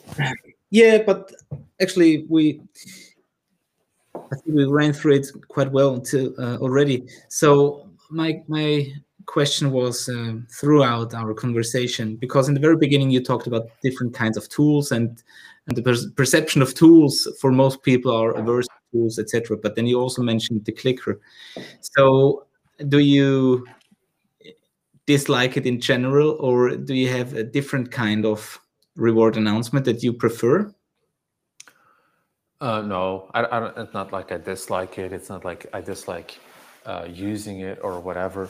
You know, uh, Florian, for me, it is more about making people aware of the fact hey you want to use a clicker i look i use clickers i even have like branded clickers so obviously i use it but to me it's more like look don't expect the clicker to either solve your problem yeah. or to create this performance because it's not going to do any of these two mm and that's that's my part of my job is that uh, I have to explain things in a way that they do not overvalue it, but they also don't underestimate it. They use it when it's time, when they need to. If they if they want to implement it first day, I'm not against it. Like I'm not against mm-hmm. things. But to me, it's just like, hey, make conscious decisions. Okay, you want to use it, okay, but you can't move. What are you going to click? There's only so many things you could click. You want to wait for his uh, natural behavior that's going to show you that you can mark. Fine with me but also understand there's going to be a limit of what he can do and offer to you and it's never going to be at the pace that you want it to be. So if you start rewarding now at a pace you never wanted to be rewarded at in later on why are you doing it now? Always think about it. Sure. make just conscious decisions. And if you make conscious decisions you can use your leash first day you can leash your use your uh, clicker first day i don't mind. If you don't use the leash to pop it of course because i mean and then in the end if, if it's their dog and they want to they want to do stupid things uh, well you can't stop them from doing that but mm. That's that's the thing you know as a coach i always have to make sure don't do the wrong things and especially not multiple wrong things at the same time. Same mm-hmm. goes for bite work. When i see people doing bite work my stomach turns. Why? Because i know it's detrimental for their development. I know when you put a young dog too early on pressure and you you try to challenge them too much and you overdo it because you have all these great scenarios in mind you're actually destroying instead of building. So yeah. then my job is not like to tell you what to do. My job is look, if you want to continue doing this, be aware of the fact that this and this and this is not going to be exactly how you envisioned it to be. Because if you look, for example, oh, I want Rocky's grip because he's a genetically great dog to show grips. But even that genetics is not enough. We use the right equipment, we use the right decoy technique, we use the right setup. We had him develop over the months and even years and then we started implementing ABC, you know, and then we build a dog that that looks like a machine almost in its bite work, but it's it's it wasn't given because it was genetically the right dog. It was because we also made the right decisions. You see, sure. And that and I see people are looking for a genetically great dog to not having to make conscious decisions for some reason. All right, now actually do more stupid stuff with great dogs than with lesser dogs because with lesser dogs they know they're going ah it's not going to work for this dog. It's not going to work. So they mm-hmm. kind of tell themselves this is not going to work. As soon yeah. as the dog is, is showing great things boom there you go. They they overdo it. They make stupid decisions. They make poor planning. They don't know what's coming. I'm going to give you another example. One of my favorite students i really really like her. She has a doberman. I i, I posted her elise rocco the dobie as her channel. Look, a great channel. This, girl really has great skill. She talks to me about protection training. I'm like, hey, I've seen what you, your problem is not having that control, right? Because she has a lot of control obedience, not a lot of control and protection work. Yes, I said, but it's set up for failure in drive management. Why? Because you start from an agitation uh, entry where a dog that has talent like he does, has mm-hmm. genetics, you have to reverse this. You can't just start with like showing what he really wants and then and then having confirmation for his dog he can do whatever he wants because then he goes so far ahead that you can't pull this right back anymore. And then you come into the the slippery slope of where corrections may be applied to gain control again because hmm. usually corrections are i lose control so i'm going to use this tool to regain control. Poor decision if you ask me. You see so and this is this is like my job is guys you want to do this? I have no problem with like all these people have good intentions. It's not like they're going out there and, and want to mm. want to do stupid stuff. No it's more about they're they're they, they didn't know. They, they were ignorant about this topic. They don't know or they were misinformed and i'm here to give them another vision. Because it's not like their old vision doesn't work. Maybe in the long term it will work but i'm always thinking faster more efficient and better and by better, I mean better for the dog, okay? Sure. Because you can do things fast and efficient, but not better for the dog. Mm. All right. So let's make that clear. When I say better, I'm meaning better for his own stress levels, for his understanding, for his trust mm. with you, his confidence, everything you build. You want to destroy that because of an exercise. I sure as hell do not want to do that. So if I don't want to do that, then don't make decisions that are going to lead to this distrust. If you don't want this dog to to believe that you are not so fun anymore, then don't do things that he considers not fun, which is you physically correcting a dog and, and screaming at him. What dog would possibly enjoy that? And then and then here's where the whole debate starts is well, balance trainers will say it's needed. You know, at some point you have to show them who is who has authority and stuff like that. And and and and that's when it's like discussable, of course. You know, I'm not I'm not a positive only person who says never correct the dog, whatever it is. I'm not like that at all. You might have that perception because I'm an advocate for dogs. When I advocate for dogs, that means I I see their uh, emotional state, how they feel happy, how they enjoy things is my top priority. You will never see me work a dog unless it's a genetic thing as as from hey oh what's he going to do now it's always going to be the opposite it's a it's a secret of my success they always ask me how your dogs are so happy all the time and so enthusiastic well that's the point i want them to be that so that's my first priority i want them to be enthusiastic outgoing and themselves in whoever however they were built mm-hmm. so if i have a puppy what what can I not ask? Okay, let's start with what can I not ask if you have a puppy? Do not ask him to sit still. Why? Because a puppy, a working puppy or whatever, does not want to sit still. It wants to move. It wants to be active. It wants to chew things. It wants to do these things, right? I'm going to give you another example. This will hit you. It's back to the story with the guy who wanted yeah. to go on a walk. My puppy, eight, nine, 12 weeks old, goes out and he wants to bite his leash Somebody told you do not have your dog bite his leash because if he bites the leash, he's going to do it forever. You'll be in trouble. You'll end up correcting your dog. You know what? This puppy, I'm already happy. He wants to go out with me without throwing a fit uh, with his collar and stuff like that. So if he wants to bite this leash, let him bite this leash. I'm totally fine with that. Let him bite this. And then he bites that leash and he is enjoying it. He's hanging on to it like a purse, like he's biting that leash. But you know what? I have the experience and my imagination knows he's not going to bite this leash forever. And just one week after he already knows what's going outside for a walk is when he enjoys going out for a walk, when he knows this is actually fun going out with you. Right. I, I, can do, and, and then at some point when he's two weeks in, when he tries to grab that leash, you know what I do? The only thing is a great tip here. I only make it harder for him to grab this leash. So he's like, you know, he comes out and he wants to grab it, right? And the only thing I do is like, I try to grab it because I it's right behind his ear then. Like, and he tries and he tries two times and then I offer him something else. So he tried. I gave him the opportunity to try. He's like, ah, this doesn't work. And then he's distracted into what I have. Boom. And this brings value to him. He forgot about this leash. He's gonna go back to it. Try to grab it again. Oh, it doesn't work. You see, and and literally three days, unsuccessful with grabbing this leash, but successful with re-engaging in other things. He's not even thinking about this leash anymore. And I have videos from this. So it's not just like this is all talk, you know, you can say whatever you want. I have mm. videos of my little puppy RJ grabbing this leash like insane, like a, a pit bull on a leash. I can literally lift him up. He would hang on that leash. I can show you videos now, three weeks later, down the road. He walks with me with his leash. This not only that, he walks with me synced, aligned, without any corrections, with his tail wagging like this. And he doesn't care about this leash whatsoever. Actually, you know what? I'm going to tell you more. I just yeah. uh, did an edit on my puppy university, and I wanted to show about this leash, and I hoped he would bite it. So I'm like ready with this camera, like I'm waving it in front of him. It's like, man, bite it again, so I could use it as an overlay to make my point. He doesn't even want to bite it. You know what I mean? So people worry about this stuff, worry about things they shouldn't be worried about. Mm. Of course, if you have a one-year-old dog tugging you on the floor with a leash, well, then you have a problem. You agree?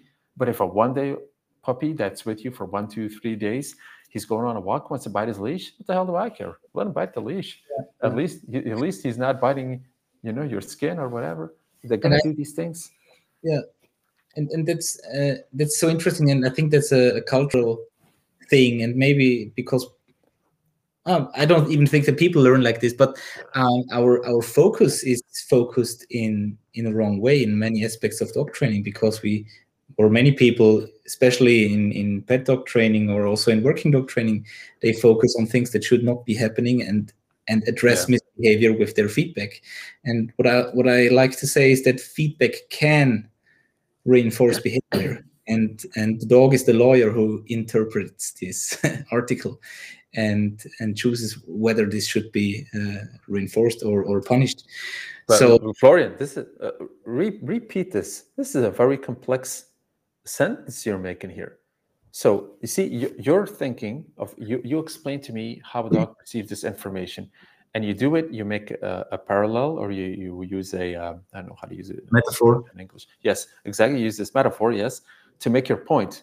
But your metaphor is quite intelligent. So I have to think about how to interpret this because I'm thinking dog, so I'm thinking always easy, straightforward. And now you're giving me a metaphor that I actually need to think about, interpret, a legal thing. Yes, feedback and see. You know what I know what I mean. So you just overcomplicated dog training in one second because you gave me a metaphor that was harder for me to think about than actually training a dog.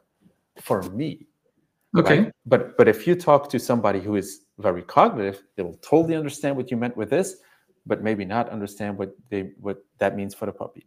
You know what I mean? So, and this is a little bit of a, a, I would say, I wouldn't say deep problem, of course, but maybe these are some things that we as people we communicate and we are like, hey, you know what I mean? You you give them this example, and you assume they know what you mean because they can relate to this example as a human mm-hmm. being, but they cannot imagine what this puppy is getting having in his mind on this very basic level of to bite or not to bite. And what happens if I bite and what happens if I cannot bite it? Because there's only three options. You're gonna go out and let's say assume you know the dog's gonna bite his leash because he's done Mm. it five minutes ago. You're gonna Yeah. try again. So either he bites the leash or he doesn't bite the leash. Do you agree with me? So let's just let's go straight forward with this. What happens to go to your quadrants? What happens if he bites the leash? Nothing. He enjoys it. He can keep biting it.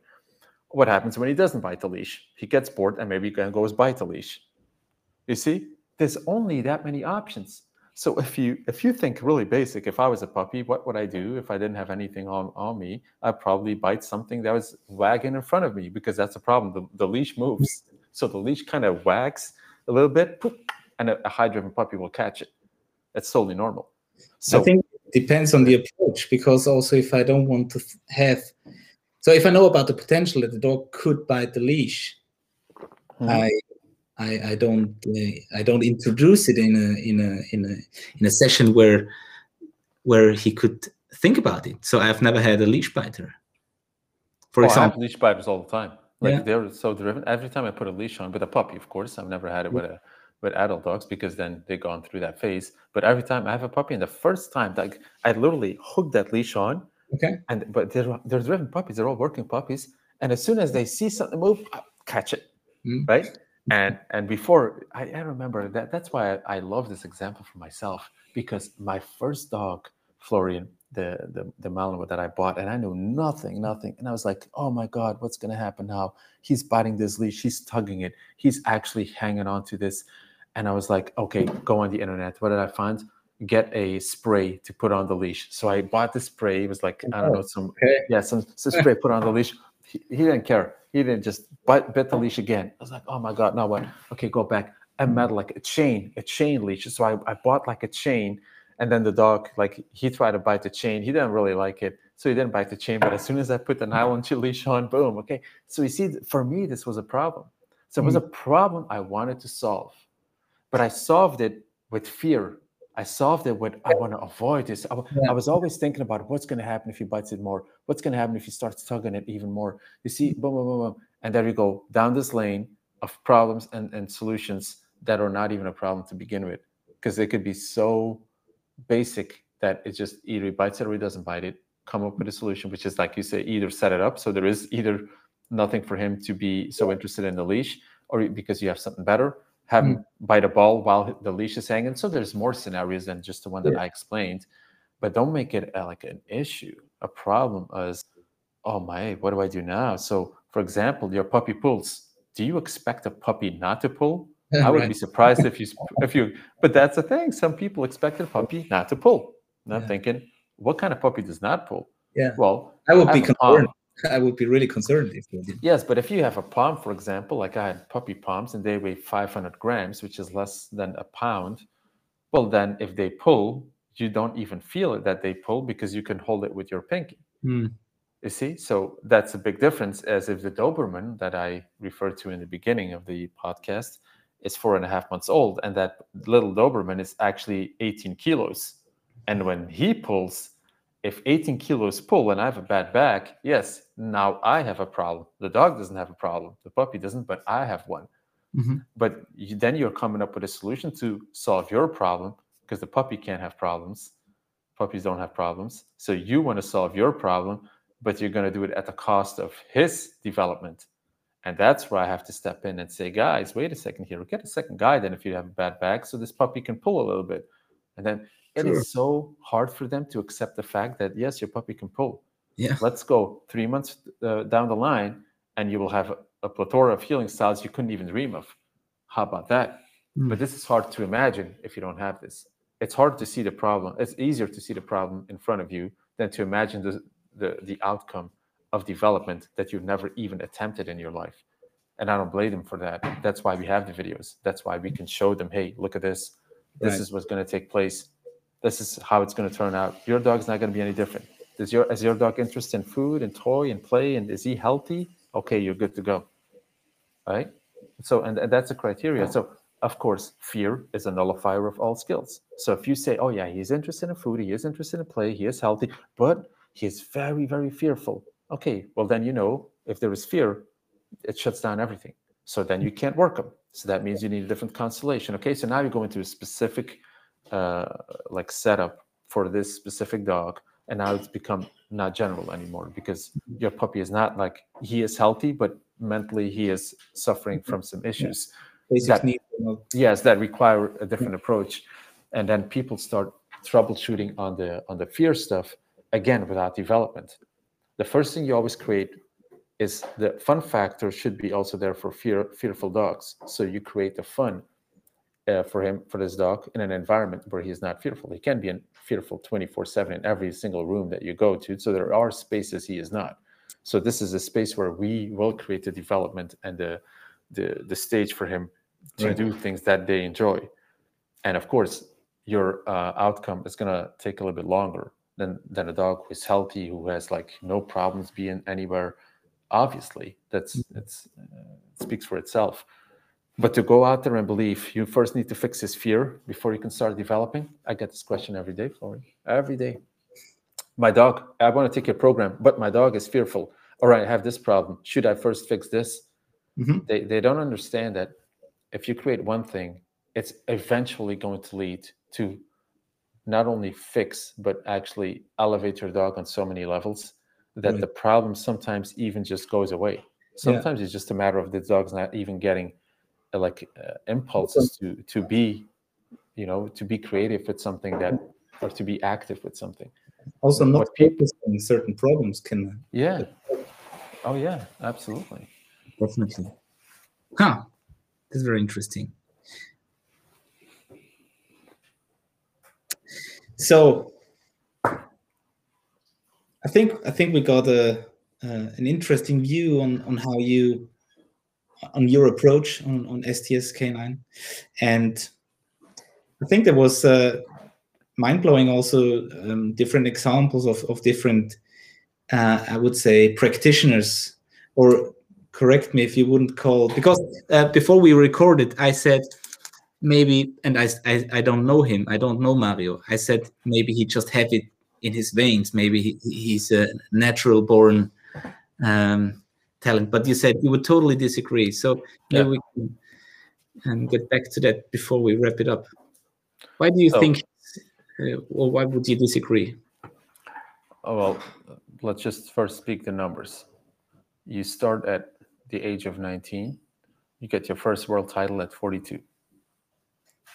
Mhm. So, so that means if you would tell anyone right now, you could start today chasing your dream, you'll get your reward maybe in 22 years, 23 years. Mhm. You'll probably say, wow, that means a lot of training, a lot of hard work, a lot of analysis, a lot of doing, a lot of traveling, a lot of everything. Mhm. So you, you so you can't just rub it off as oh it's just a, a natural gift. It's just talent. I got I got lucky. It's Okay. not luck. It's not talent because talent is then redefined as what it's not. It's not just your natural trait to do things better. Yes, if you're talented for something means you have the ability to learn faster. But mm-hmm. even when you learn faster, it could still take you a decade, maybe even two in this case, to achieve the desired result. sure But the desired result was not becoming a world champion. You don't choose to become a world champion. You become good at training dogs. You become good at this in the sport that you like. You're passionate about it throughout all these years. You add more expertise. You add more new, uh, I would say, features to your skills Mhm. you add more maybe tools if they're advanced enough and so on so you add more things and ultimately they lead to a result which is then remarkable enough to say okay he was talented no that's that's just a, an easy way to describe the process of 20 years of work so I w- and if you would like approach this scientifically Yeah. it would actually mean it would be more competent than talented. Because on the flip side of talent is a competency, which takes many years to develop to become extremely competent and would take a lot of energy, a lot of repetitions, a lot of doing, a lot of uh, Discipline. you know, yes, discipline and and focus. So that means you can actually also become a world champion as a very competent uh, trainer. All right. So it, it's not like you have to be talented. No, you can be competent. There's going to be a difference in time. Now, that's why I say I'm I, I would based on the facts, I wouldn't necessarily say right off the bat that uh, Mario is the most talented trainer because he won six times. Mhm. But he is definitely one of the most competent ones. So you choose what you want to be, as in the, as in let's say you had a choice. Oh, I want to be the most talented. Yes, but maybe you're not going to win that title then because winning titles of this format, of this magnitude, maybe involves developing a skill for so many years that it doesn't even matter if you're talented or not. You have to be extremely competent, and then the, there is no difference anymore. I don't know if you if you realize, Florian, but at some point, if you do, if you if you match up two people that are going to execute the same thing, right, and in this case IGP with a number of sequences, Mhm. It's not it's not just about who's the most talented. At this point, it could be one somebody super talented and somebody extremely competent, but not talented as that person, Mhm. and they could both either have same result or either competent can win, but also the talented can win. But you will not see it. That's my point. You will not see who is talented. Okay. You will not see it because there's, he's so competent. You are not going to know unless you do. You backtrack. You analyze everything that went on before. And of course, in dog training, there's also the other factor, which is the talent of the dog. That is Florian full circle now. That's why I created the MVP because you have the master view or, or the whole analysis on dog training skills for the handler, and you have the dog skills that the dog needs to achieve. So you're looking at two complete different skill sets for people and one for dogs, and the combination is the master view because we look at it from two different views. Because your skills obviously are not dog skills. Dog skills are biting, outing, heeling, for example, positions, so movement, uh, drive switches, uh, focusing, visuals. It's not going to be your skill. You're not going to bite stuff. You have to do other things. So yeah, but you have to understand the complete analysis on both. Because if you don't understand the analysis on both, then you're not going to have a great result. So What is um, what, do you think is is the, the most important uh, coach skill in it's communication.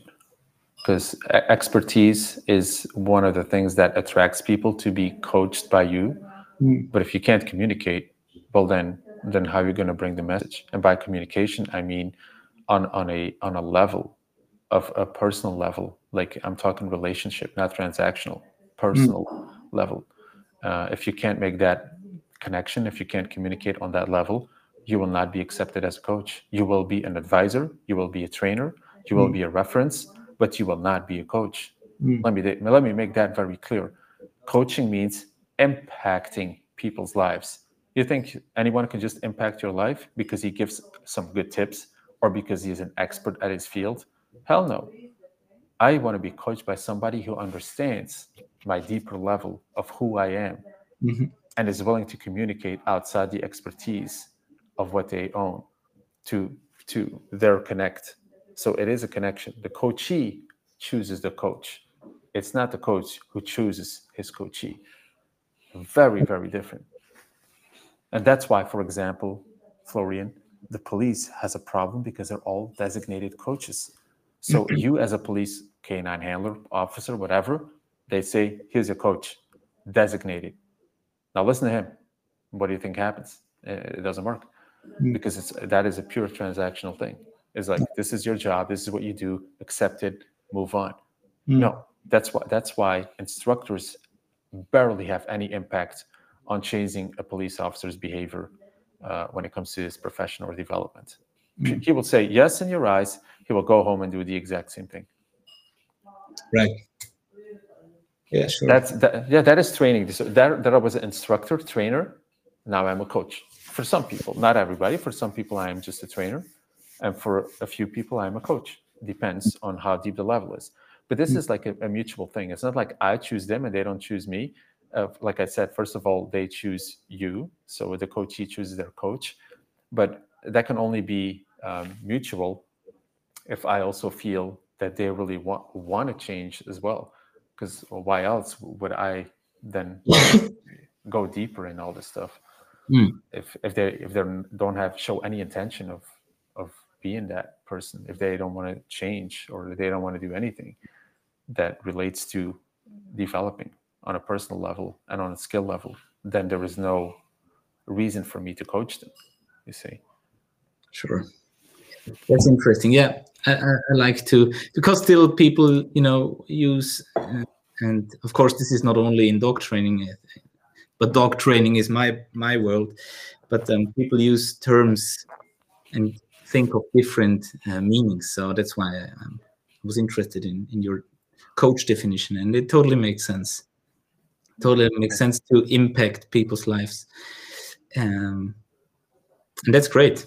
And uh, yeah, I, I really like that that mission that you follow, and also to speak it out, uh, not having uh, how to say.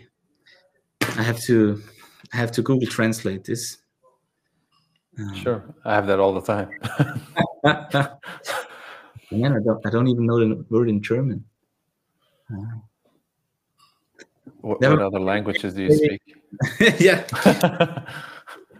I have I, I sometimes have word finding problems. Maybe that's the reason why I only became a, a trainer. Hopefully, yeah. yeah. that's people. the beauty of it. You, you can talk less. It's like as much as I like to talk with people, I barely talk with dogs. Yeah, barely. Yeah, yeah. But I, mean, I have a different uh, type of connection. You know. I think that actually that's a an interesting aspect because I barely talk to my dogs, and um, the the more interesting it is, I think, for my dogs as soon as I I put vocals on them because it's not like this uh, non-stop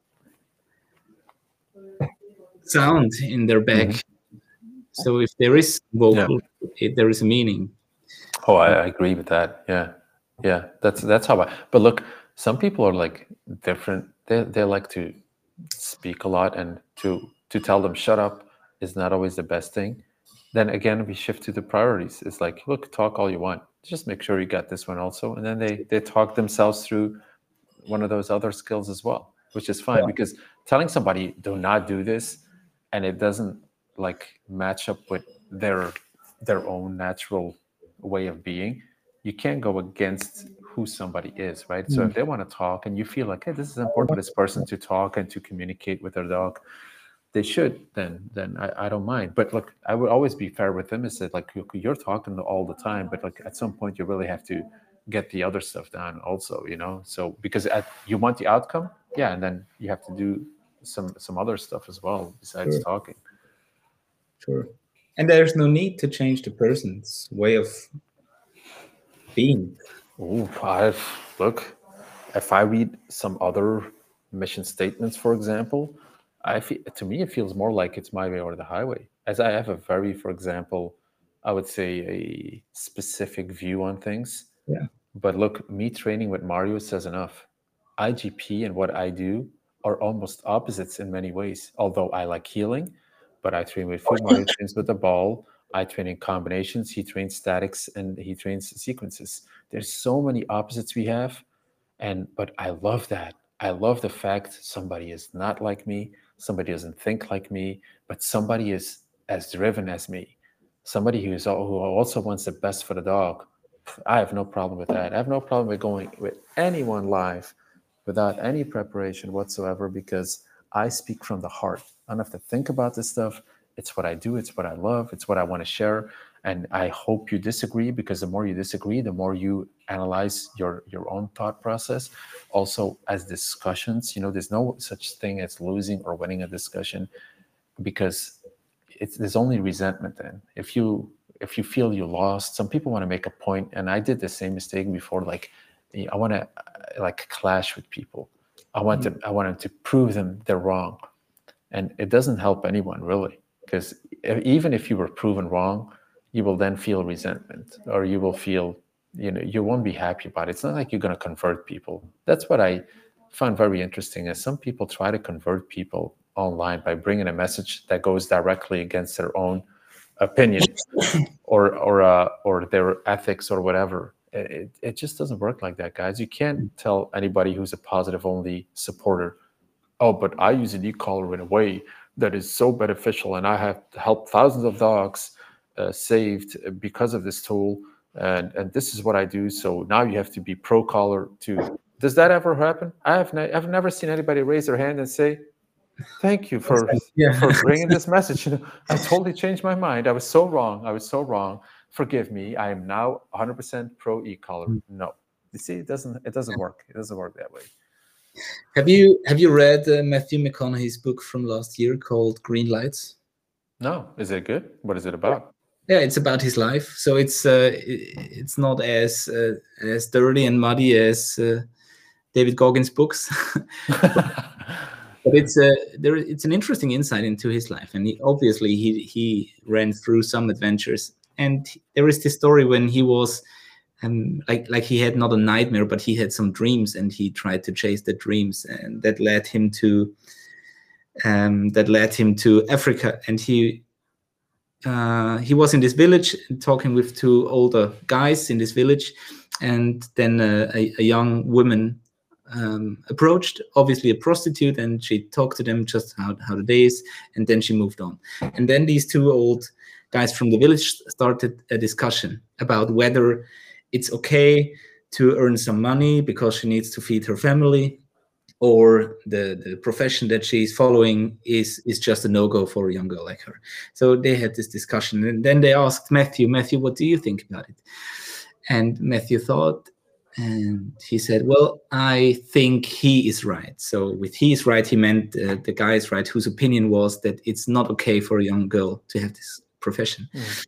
But then the guy he wanted to support um, didn't yell at him, but he said, "Well, it's not about being right or wrong in the discussion.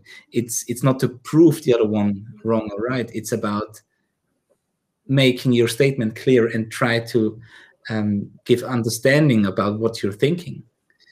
And I think I, I thought that's uh, similar to what you said. It's um, yeah that's an interesting discussion then because if i try to find arguments to make to try to make you um, understand what i think not to try to say no you're wrong um, i think that could be a beneficial way of uh, talking to each other yeah but uh, look the, the thing is in social media everything is fast and polarized so either you're on board or you're against so if I would say, for example, look, guys, I'm not positive only, but I'm not also balanced. I don't even like the two frames, and uh, I don't like the, the two sentences Doesn't as a whole. yes, it, it, it feels off to me. So especially being pushed in either one of them, because there's many balanced people I cannot align with. There's many positive only people that I cannot align with. So, and that's a problem. So how do you define it then? People want you want to define you because that's been one of my big problems is, you know, what, what do you do? define yourself. Law enforcement? No. Oh, sports competitor? Yes, have been, not now. Uh, what is it then? Behavior? No, not behavior. So, uh, perform- what is performance? You see, so they if they can't name it, it feels like, hmm, well, then what are yeah. you? What they want to align with you. They want to team up with people that they know belong in the same beliefs. But because you're best friends, uh, Florian, that's a personal question maybe, but your best friends usually have the same values and beliefs. It's that's not that's not like a, a coincidence. You usually team up with people who value the same things and who have common beliefs mm. about ethics and about you know multiple things. If if this uh, goes against each other in all these areas, from politics to to even training dogs and to religion, if everything is opposite, it's very unlikely that is your best friend. Sure. Yeah so th- that's the reality of things so that's why i say look for the people that don't want to use tools like yeah i mean great that's that's actually they don't harm anyone by not using tools of course it becomes a problem when they want to shut down everybody who does use the tool because they're not like them but that's that's more an individual problem. It's this is that's not a a, government problem actually. That's not an abuse problem. It's more a personal problem. If yours if your mind thinks, if I believe that's the way, and nobody else should be allowed in because I have this belief, that's a, extremist, right? That's just like I want to push my belief onto anyone because it's what I believe and it's very wrong. And that's why there's so much bullshit going on in the community in the industry. And like these people calling each other out, tagging each other's name. How do you tag a person's name to get some clout out off of it if you completely do not want to engage with this type of person? You you completely there's no there's no benefit in it. But you know what the game has begun has as as as became, I mean, it's became a, a popularity race. Mm. Like, oh, but this guy has so much followers. If I tag him, maybe I got some eyeballs on him. Dude, you don't even want those eyeballs on you because his followers are the community that follow him for his beliefs and his his his his way of, of working. They're not gonna convert to you, bro. You know what I mean? So I don't even know why that is such a big thing. Why you want to polarize even more and, and stir up even more, try to attract one clan to the other so they can collide even more. This is actually the bullshit. This is why I go. I look at from a distance. I go like, whatever, man. Sure, if that makes you happy, you want to prove them wrong. You want to you want to bring the articles out. They're like they're putting each other under uh, pressure to like, yeah, and like answer this, man, answer this. Look, I've I've read another book, maybe not an author you would uh, assume to be an author, but I like this book a lot. Fifty Cent, you know, Fifty Cent also wrote a book, and one of his quotes were, you don't know anybody and nobody owes you. And i mm. really like that. It, and it relates to entitlement and it relates to the people that feel they they you need to give them something. You don't, you don't need to do anything man. Yeah. you can be your you could you could choose. You don't you don't need to do anything but also don't expect people to do things for you. That i, I found this very powerful. So uh, and and I think it, it, goes across the board. You know, what is social media like? Shit, man, I don't know you. Like some people even sometimes message me, I need this in in, in another language. Like send me this. Like demand demand stuff. It's like, wow, man. It's like I find this like I'm not angry or something. They send me this, but I found this interesting. Like, where does this come from? Like this demanding. It's like yeah. I owe them almost.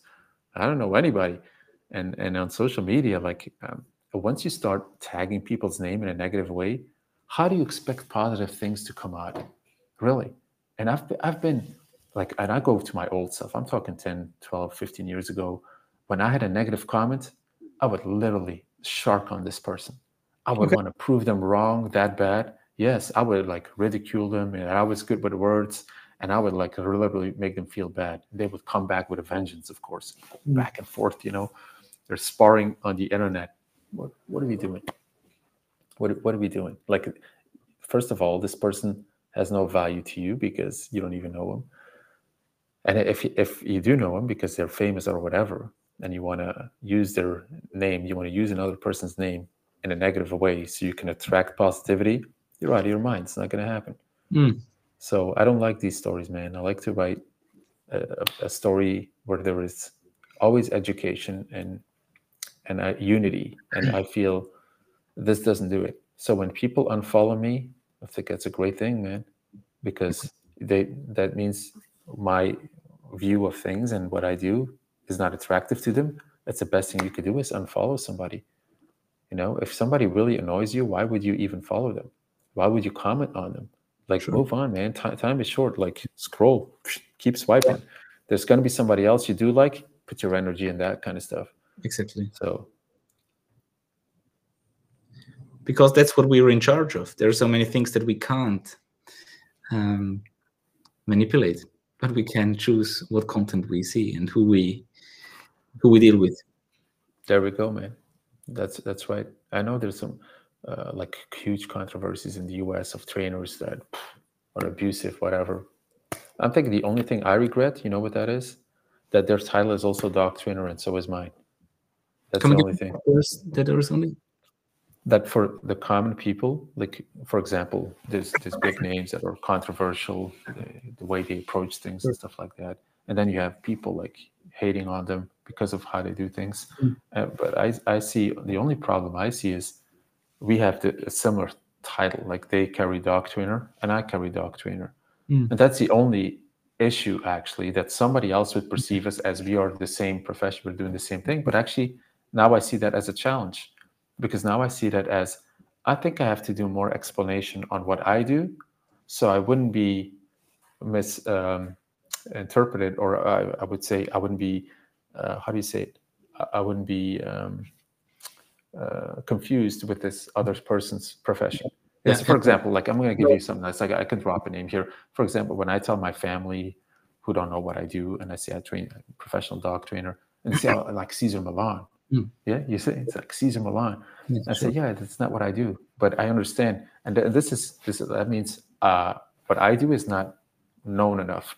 Mm. So performing, like you know, giving dogs purpose, even the little dogs, even the house dogs, but it's it's not known yet. Everything is known at either basic obedience, pet dog, or you have working dog. You see all those boxes, and I'm cro- I'm trying to cross some bridges here, and I'm saying like, actually, give, give me that pet dog too.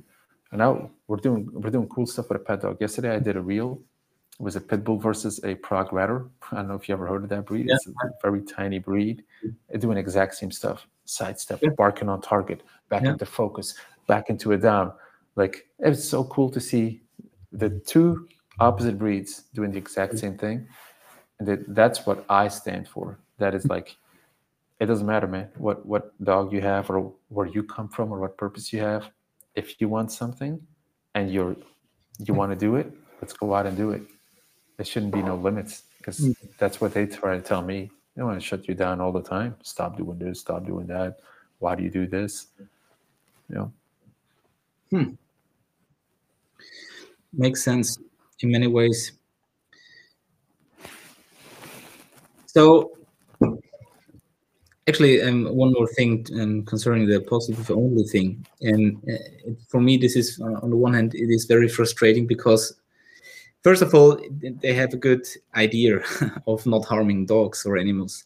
That that's a that's a good start, but it's I think it's not possible, and it could be even more aversive in just waiting for the act of the animal to show something that can be rewarded and leave them alone until they show that without uh, giving them any other consequences. I think that's just not uh, realistic, and that's that's the that's the hard thing. Also, I dislike um, the labeling of of rather balanced LIMA or whatever it is. I don't. Yeah, it was, was, you, was you last year who said um, that because I, I think I said something like science based. Uh, I don't know if it was you or, or someone else, and, and they said, well, make, makes no sense neither because we are no scientists. we're we're dog trainers. Uh, yeah, I, I don't know, but when you say it's impossible, what do you mean? Like positive only? It's impossible. Like what do you mean then? It's a, what what what what are you exactly talking about that is impossible? because if you tell me can you make a dog sit and stay without tools or, just positive i would say yeah of course mm, you can sure. Not, what so define what you say is impossible please i think for example maybe i just don't have enough skills but um for for me it would be impossible to train a dog with uh, positive reinforcement only to have a, a good life in the inner city of vienna in the city. Okay, so now you're talking very specific. First of all, I don't know how life in the city is in Vienna. I don't know mm. what breed you're talking about. I don't know what kind of life you live in the city because maybe your life in the city could be I'm just sitting at an apartment waiting till it's dark, go out, let my dog out. So, so now it's very specific, think, like the life in Vienna. Or what is that? What breed you're talking? And what, walking your, walking your dog, using using public transportation, there there are so many chances. So if you think of errorless learning, I, I imagine perfection that is not human-like to gain that quality of training that can have a, a, a positive only and positive only as positive reinforcement because that's what the people think of, not positive uh, punishment. well, but but you see, you you assume already. You assume that the positive only knows the quadrants. I, I don't assume the positive only knows the no, quadrants. No, you know, no, you know, I don't assume that. I, I actually what I what I think is most people that that I talk to when I say positive only, they just think, oh, you're not correcting a dog with tools. Exactly. But yes, but actually, that could be done. There is a way to live a life with a dog. I believe in Vienna City even without correcting the dog. As but then of course we would need to find what a correction is and how mm-hmm. you would go about this. I think kind of basic for for example. Okay, let me let me tell you this. Sure. If you're talking about border collies, extremely intelligent, a ball is like for some of them is Mm. the, the the the the god, right? It's you can do anything. This dog is intelligent. He wants to learn. He is fast. He is adaptable. He is sensitive, or she is sensitive. So that means they they they are easy sometimes for some people to work with. Mm. So if you dedicate your life, for example, on training this dog every day with this ball and then bringing him to situations and and then I see a person like Emmanuel, I go in the city with three dogs off leash.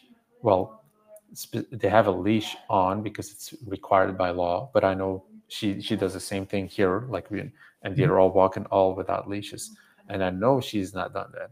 So I know it is possible, but of course you're talking about a, a different kind of person when it comes to skill and different type of breed and so on. So so everything depends on the parameters and and Sure. also what you consider as what is positive only. Is that only cookies and and cheese along the way, or or is that sometimes maybe not given a reward because then it's already that's not positive only because not given the reward is like uh, what you say is it's a different quadrant yeah so you see so it, it can be only That's problem with the, that's already the problem with the labeling. So if uh, people need to discuss what is a, a correction or, or not, in the end, the, Mhm. the receiver decides, and we will see if the, the behavior gets less or more or, or stays the same. yeah. Um, you know, for for probably for a border collie, something else is a punisher rather to a yeah. a bully. yeah. Of course not, not not given a dog who dies for their reward sort of speaking not getting it is like yeah what worse could there happen? You're not getting what you want so yes that, that mindset is totally different then. So interesting stuff you know because it just opens this debate in a whole different perspective Mm. looking at it from what breed it is what kind of person that is going to teach all these skills what kind of intention they have like what kind of outcome they have. Maybe they don't want to be in the city maybe they live in the country maybe just want to have uh, fun you know working their dogs and whatever. And then these people have a strong opinion on positive only. Of course and i can understand that if you have results and you said hey you know what? I did this all without corrections like who are you then to tell me that this is okay? And, and if i have a heart for animals and dogs and i want to i want to like vote for i want to have a strong voice when it comes to this opinion i want to vocalize that by showing that it's it's it's not supposed to be like that. Like i can see that too. I mean yeah i just i just try to put myself in these people's positions also and think if you have shown or proved you're right and then that's what you believe and that's what you believe. But from our perspective we're coming from law enforcement we're coming from a competitive ring uh, obedience and uh, ring sports and protection work. And for them to somebody hear them say oh but no corrections and no tools uh, immediately would say shortcut that's not possible. Never seen anybody do this. Never seen any dog being trained without ever getting a correction Hmm. whatsoever. So immediately your brain blocks that and says this is wrong. And that's where that's where there's there's no there's no common ground then to discuss. And that's why i believe me for example talking to a youtube trainer with millions of followers who has done nothing but positive only in his work but it- doesn't relate to my work. Mm. why should we even have a debate? Like it's different man. Like if if you want to have a debate with somebody at least talk about the same league or sport will you? You can't you can't have a debate with somebody about politics for example. Let's say you're a lawyer and you want to talk about the legal system and you talk about with your reasoning but i come i live in europe and somebody lives in the united states and the legal system is totally different and then we try to reason each other with total different laws total different backgrounds total different education total different everything yes at this, at some point you will reach like a level of understanding because you're both yeah, specialized in understanding laws and texts and legalities but the application of it is going to be totally different. So if that person, for example, is not willing to understand uh, the things about Europe or vice versa, and then in this case, Belgiuming what I do, and they cannot live in my world, it's going to be very hard. To, you know, but why would we have this conversation then if that's not what they want? It's not what I want. So why do we feel this urge to to talk to these people then? I don't know. I don't know. It's it's like I there's animal activists that I see do really good stuff. Mhm. But if I would have to talk to them about the e-collar, we we'd probably disagree on a lot of things. But that's normal. I don't expect them to know everything about my world, and I can see the perspective of how they perceive their own world. Sure. So, so And it's I- not right. Yeah. I can I can also understand.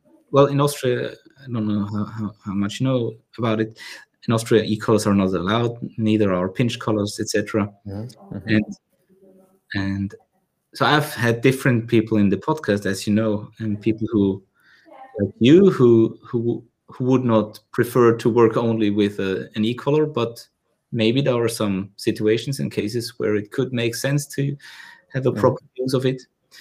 And the thing is, I understand all those people who who want to ban it because there has been so many misuses of the tools, and Yeah. it's uh it's a hard thing.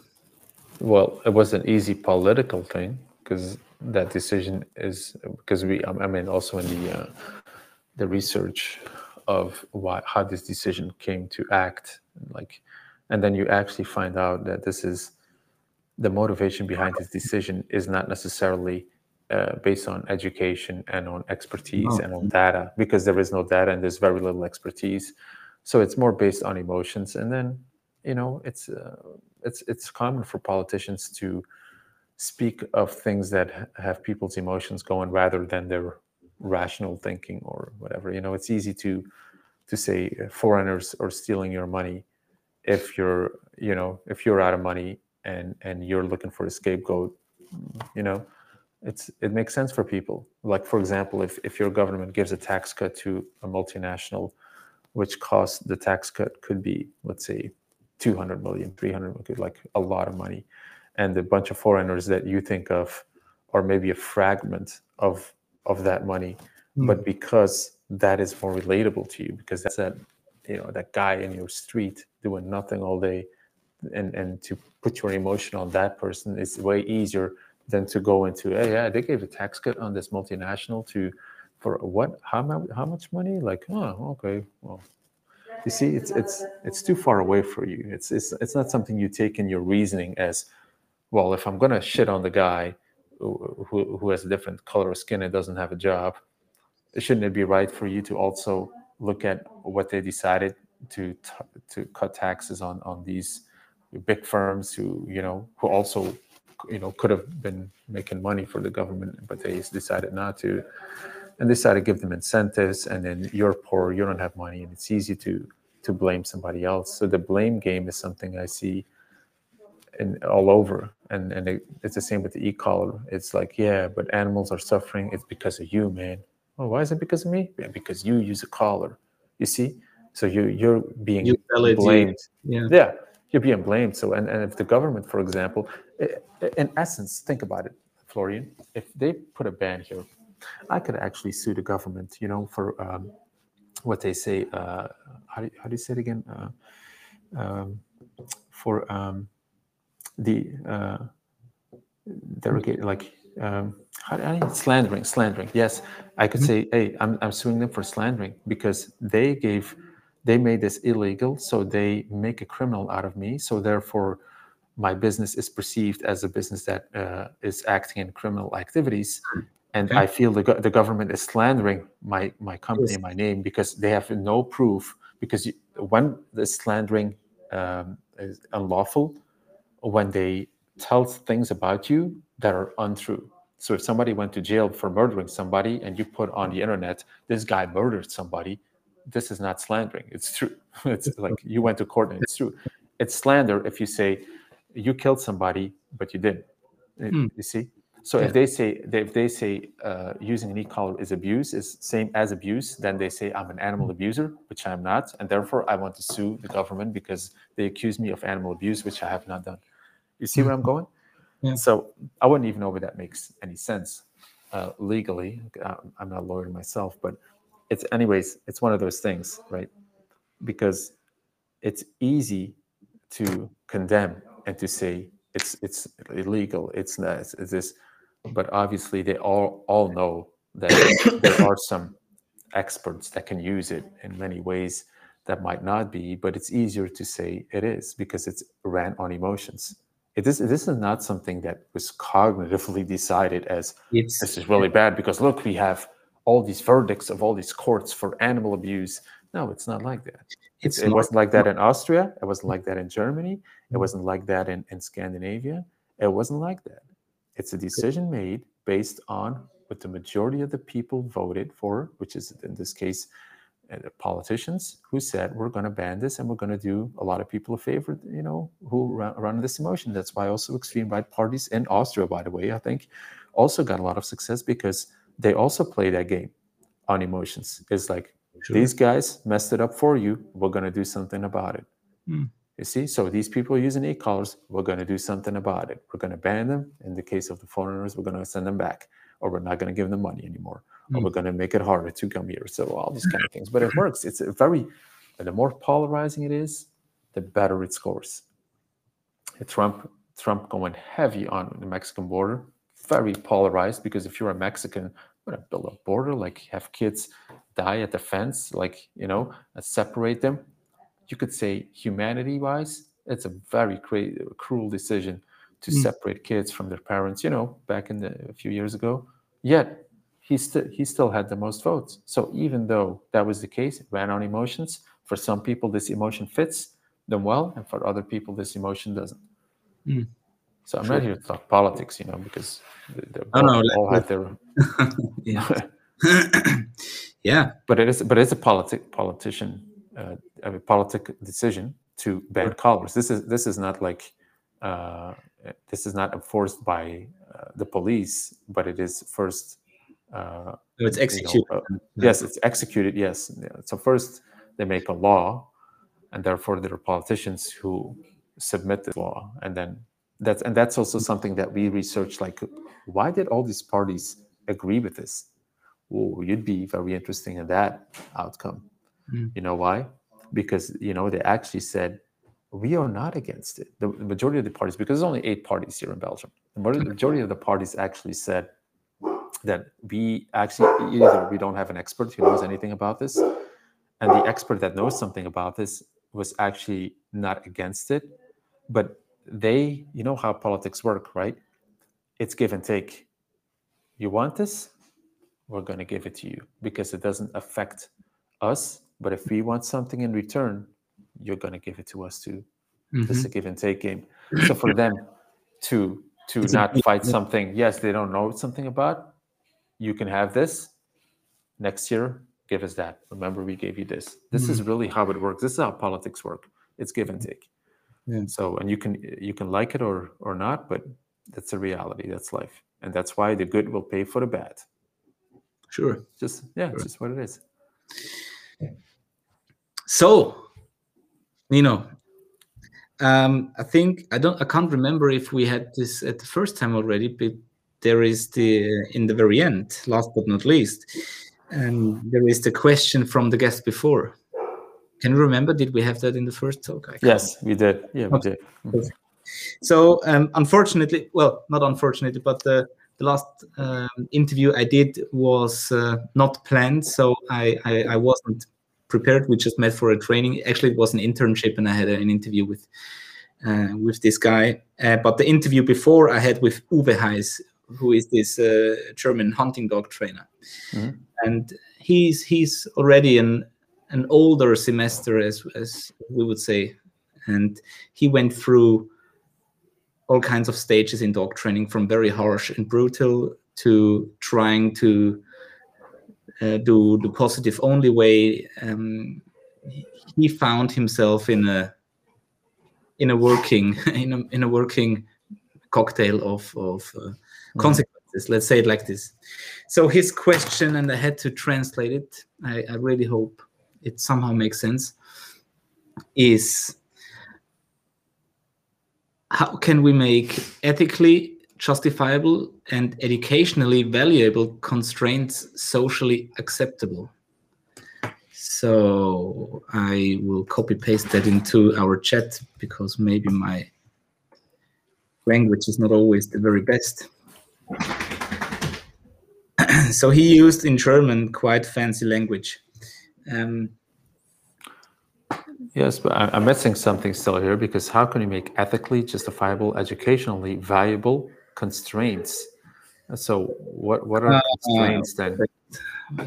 constraints are like um, it's like a like like a sort of force. Like so- uh, uh, corrections, for example? Yes, yeah, yes, yeah, sure. Punishment and use of force towards the learner to give him certain consequences. And he's asking, are or how can we make people understand that there are um, valuable Well, yeah. force and, and, and how, how can ours um, Well, if it, if it relates to correct, does it co- relate to corrections? That's yes definitely Yes. punishment So- yes There's there's actually already an ethical and justifiable and socially accepted norm for this, which is Oh. by any means you will stop any animal from harming another person by any means. So that means back in the day when in law enforcement, when we had to when we were in riots and our dogs apprehended multiple people, Mhm. and one of one of these police officers uh, took their uh, stick, which is not meant for the dog, but for to hit people with. I don't know Yeah. how you call that in English. So the weapon stick, whatever. Yeah. And they hit the dog on the head, right between the eyes, to have him out. And then um, you know, internal affairs was doing all these investigations of all these multiple uh, bite incidents. And I remember one of the interrogations for this uh, police canine handler was, uh, "Yes, we have this problem here. We, uh, you know, you have uh, let your dog loose. Well, not loose, but you let your dog apprehend somebody with these and these injuries. And on top of that, we also have uh, another extra complaint that you have violated uh, animal rights here because you have uh, multiple times um, hit your dog uh, between the eyes with this weapon stick. Yeah. And this was immediately dismissed. Um, why? Because if your dog is killing someone, biting somebody, doing Yeah. whatever, you can stop them by any means. So if you pull off their ear, you're going to have to pull off their ear. If you hit them with a stick to make them out, you're going to have to hit them with a stick. Uh, would there be other choices, other options? That's a whole different question. That's where you could say, is that justifiable and educationally valuable? Then hitting a dog with a stick, I would say um, justifiable, yes. Educationally valuable, not so much, but yeah. socially accepted. In this case, must even by law must be accepted because what what else can she do? Shoot the dog on the spot, pepper spray him. But what else can you do? So at that point, that was justifiable, but not very educational, but Mm. socially must be accepted because she actually helped the person in this case. Yeah. So But I, I, I rather think that uh, he, the intention of his question was like more, more like how can and and that's his um, position. So he thinks that, or yeah, his attitude is that there need to be certain um, punishments or corrections done. well, that's his opinion. Yeah, So, but then again, we would have to talk and say, look, you, you're in whatever industry that is. Then, w- w- how do you define that? Then, like, I, I need to because this is so again leaves so much up for interpretation, imagination that I would go into it intuitively against what he says. Because why should this be educationally valuable and justifiable just because you can do the things that you want to do? And I'm I'm going to quote something really interesting here. The hunting lobby uh, filed an appeal the, in the Supreme Court. The hunting lobby filed a lawsuit against the government of Okay. Belgium for installing this ban. So, and you can only do that. You can only fight a law in the Supreme Court. So that's a higher Okay. order of courts, Mhm. and you need a special lawyer who can actually make pleats there, etc. It's very expensive also to do this. Mm. And I read the they call it the arrest. It's arrest because it's not a verdict. If the higher Supreme Courts makes a verdict, they have a different name for it, but I don't know the name in English. But anyways, I read it. Okay. Okay. And one of the points they made, because the hunting lobby said we must make sure that our dogs cannot hurt, uh, you know, get, cannot get hurt or hurt somebody else in traffic by during their mission of, of retrieving the animal, etc., cetera, et cetera, maybe go on the on the road and then uh, cause issues there, etc. We must by all times have some kind of level of control and leverage that we can always recall the dog uh, and so on. You know what? You know what the judges how how they threw this off the off the board. They said, "You wanting to hunt and you wanting to pursue this does not justify, neither does it become socially acceptable Mhm. that you should be handed these tools to do the things you want to do just because you want to do them." Mm. You understand what they meant? So it's it's also something to think about. It's not because you want to pursue a certain outcome, which is for you uh, a performance or a higher standard or a high a purpose for a dog that you that we should give you the tools to do this. If this tool is controversial or is not socially acceptable, so it, it kind of goes in the, the same realm because they that's how they dismissed it they Mm. actually said hunting is not like a birthright or something. It's not Yeah. like, oh, you have a hunting dog. We should we should make sure that you could do anything now to have this dog hunt. Okay. No, they actually they actually said the opposite. They said, you want to hunt, that's fine. Then make sure your dog at least knows some other stuff before. If, if he's if he's really a menace, maybe if he is like a danger, a threat, maybe then you shouldn't go hunt. Mm. You see? So if if at some point if correction must be justified and socially acceptable because it is controversial, then we must maybe ask ourselves, is it then something rightful to do? And that's why some people, like in Austria, are asking, is protection sport something we really need to do if that is the cost and that is the action that people want to take to have a protection dog? Sure. and and this is where the debate opens because I saw a lot of people getting very emotional about this because they love their sport, they love everything, and uh, and I, I totally understand that. But I see also the perspective of why, the, why the urge is all of a sudden to ban a protection sport, for example. Sure. Obviously. because yes because they question the the ethics of is this is this something we need a dog that bites people? That's a, that's a first ethical question. Hmm. but you can always go back and say do we need to own a dog? Well Yeah. well yeah it's domesticated so we should and so on and so on. So you, you can keep dialing this back until it literally becomes nothing anymore. Okay then don't own dogs and don't do sports and don't do anything so and that's where it came to is it's a it's a sad thing and everybody has their opinion. Uh, it's, i think it's a, a great question but i don't think there is a, like a real answer for it because this is too much open for my imagination to to to go with this and see okay does he mean a correction and, and if that's so what how where who why when? Mm. so so many variables. And that's why justice is always based on all these variables. And not by law you are now sentenced by death because you did this. No. We always take circumstances in account the story the background the purpose the intention. That that is that is justice.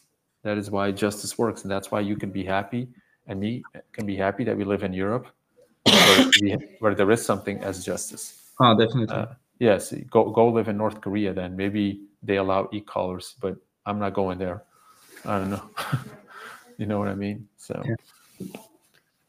Uh, do you have kids, Nino? yeah i have a daughter she's eight yeah Um, would you compare somehow um, ed- um, uh, the education of kids with uh, training animals? Like No. there are consequences, there are um, rewards, and there are. Uh, yes, and also I think comes back to what we said is a choice. A choice I make is I want to train. Train is the wrong word, but I want to educate my daughter by rewards rather than punishment. Right. So, although punishment has been proven to be very effective for Yeah. many kids and many in the past, but it's a personal choice.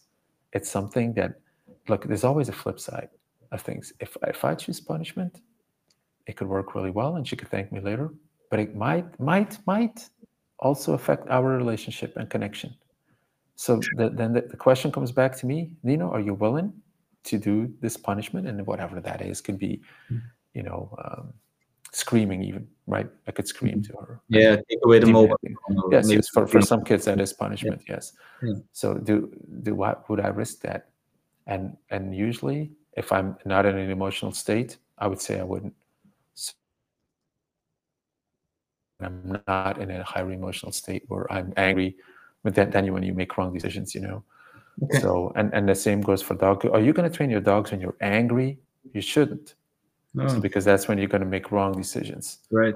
And and, And that's that's something in my opinion which gets lost so many times um, i want to deliver the emotion of what the dog wants to have in in the reward so i Yeah. want the dog to to see the ball or, or have the food in mind and works for that and that actually makes it very easy for me to also hand my dog to the next handler to do the same search deployment as i would do because the dog is still working not for me not because they love me i hope they like me but and we have a good relationship but they need Yeah. they need another uh, sense in like I, I didn't work for my boss when i was a paramedic i i worked for the salary and not minding who who whoever would pay me Exactly. Yes. Yeah. So- Bosses change, but Yeah. the checks stay the same. Yeah. so you know um i think the the the time has almost expired of, of how long we can record and it's more than the first time it's great so uh, but before we end this what would be your question for the next guest not knowing who it will be Um, my question would be then. Let me think. Can I have a minute? Because I think uh, Sure. something to think, consider. What I would want to ask somebody I don't even know. i like to ask questions to you where you don't immediately answer right away for so it's impressive right. Um, uh, it's a, it's going to be a dog trainer, right? No, it can be business related or uh, in general it can be very spiritual, although we most of the time have dog related questions. Yeah, I um who- what question? I would I would I would ask them if they understand their inner why. I think that that I would believe is a, a, a existential question. Your inner why, why you do the things you do. I, I always wanted for me, that's how I started dog training, is I didn't ask how immediately. I wanted to know why. Mm, Why did you choose to do the things you do and the way you do them? And that that answer, if you would ask me this question, whew, we can go another three hours Yeah. because I think it's it's very important that you know the answer to this because if not, this means that you were influenced or led by another opinion or by another thinking process which was not yours. And I think you should always answer to yourself also. Mm, You know, it's it's gonna this help me develop my way of training and help me get my own ideas. I see a lot of people that, and, and not this time I'm not talking dog training, but uh, for example, like influencers uh, who give coaching to become rich, etc.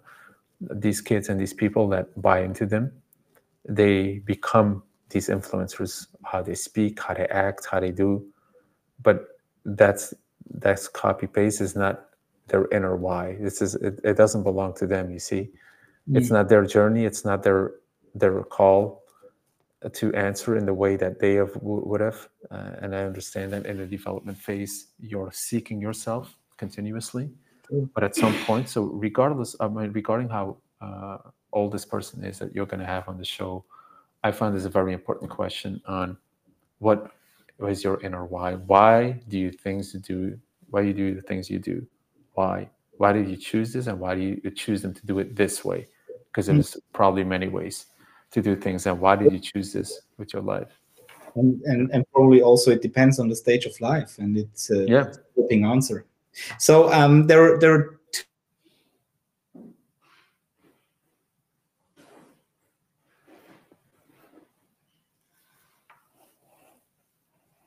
two names who most of us will know, and I don't know yet who will be the first. So we're staying to to next. guest. Thank you, Nino, for taking time. Um, I really liked you take a lot of time. So we we were have never been stressed, not in the first one, not in the second one. I really appreciate, and I'm sure our listeners liked again uh, what we talked about. Yeah. So marathon It's a good again. Basically, yeah, yeah, it's a, it's a good thing. So, any, anything else you want to point out? Anything to announce? Yeah, well, I appreciate you, Florian, for reaching out and hearing other people uh, speak. I think it's a very genuine thing because most people love speaking about themselves, love speaking about their passion.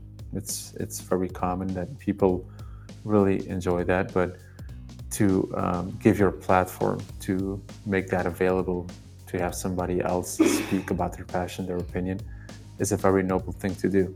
So I want to express my gratitude and appreciation for somebody who is willing to do that, spend their time as well to give other people a voice and opinion, and uh, that's that's really great. So appreciate that. You are very respectful uh, in your with the way you treat people and your your speakers, and yeah, I would say keep going, Florian, doing a great thing. So uh, I enjoyed this a lot. Thank you. Great. Hopefully, we talk again. See ya. Bye, Florian. Bye.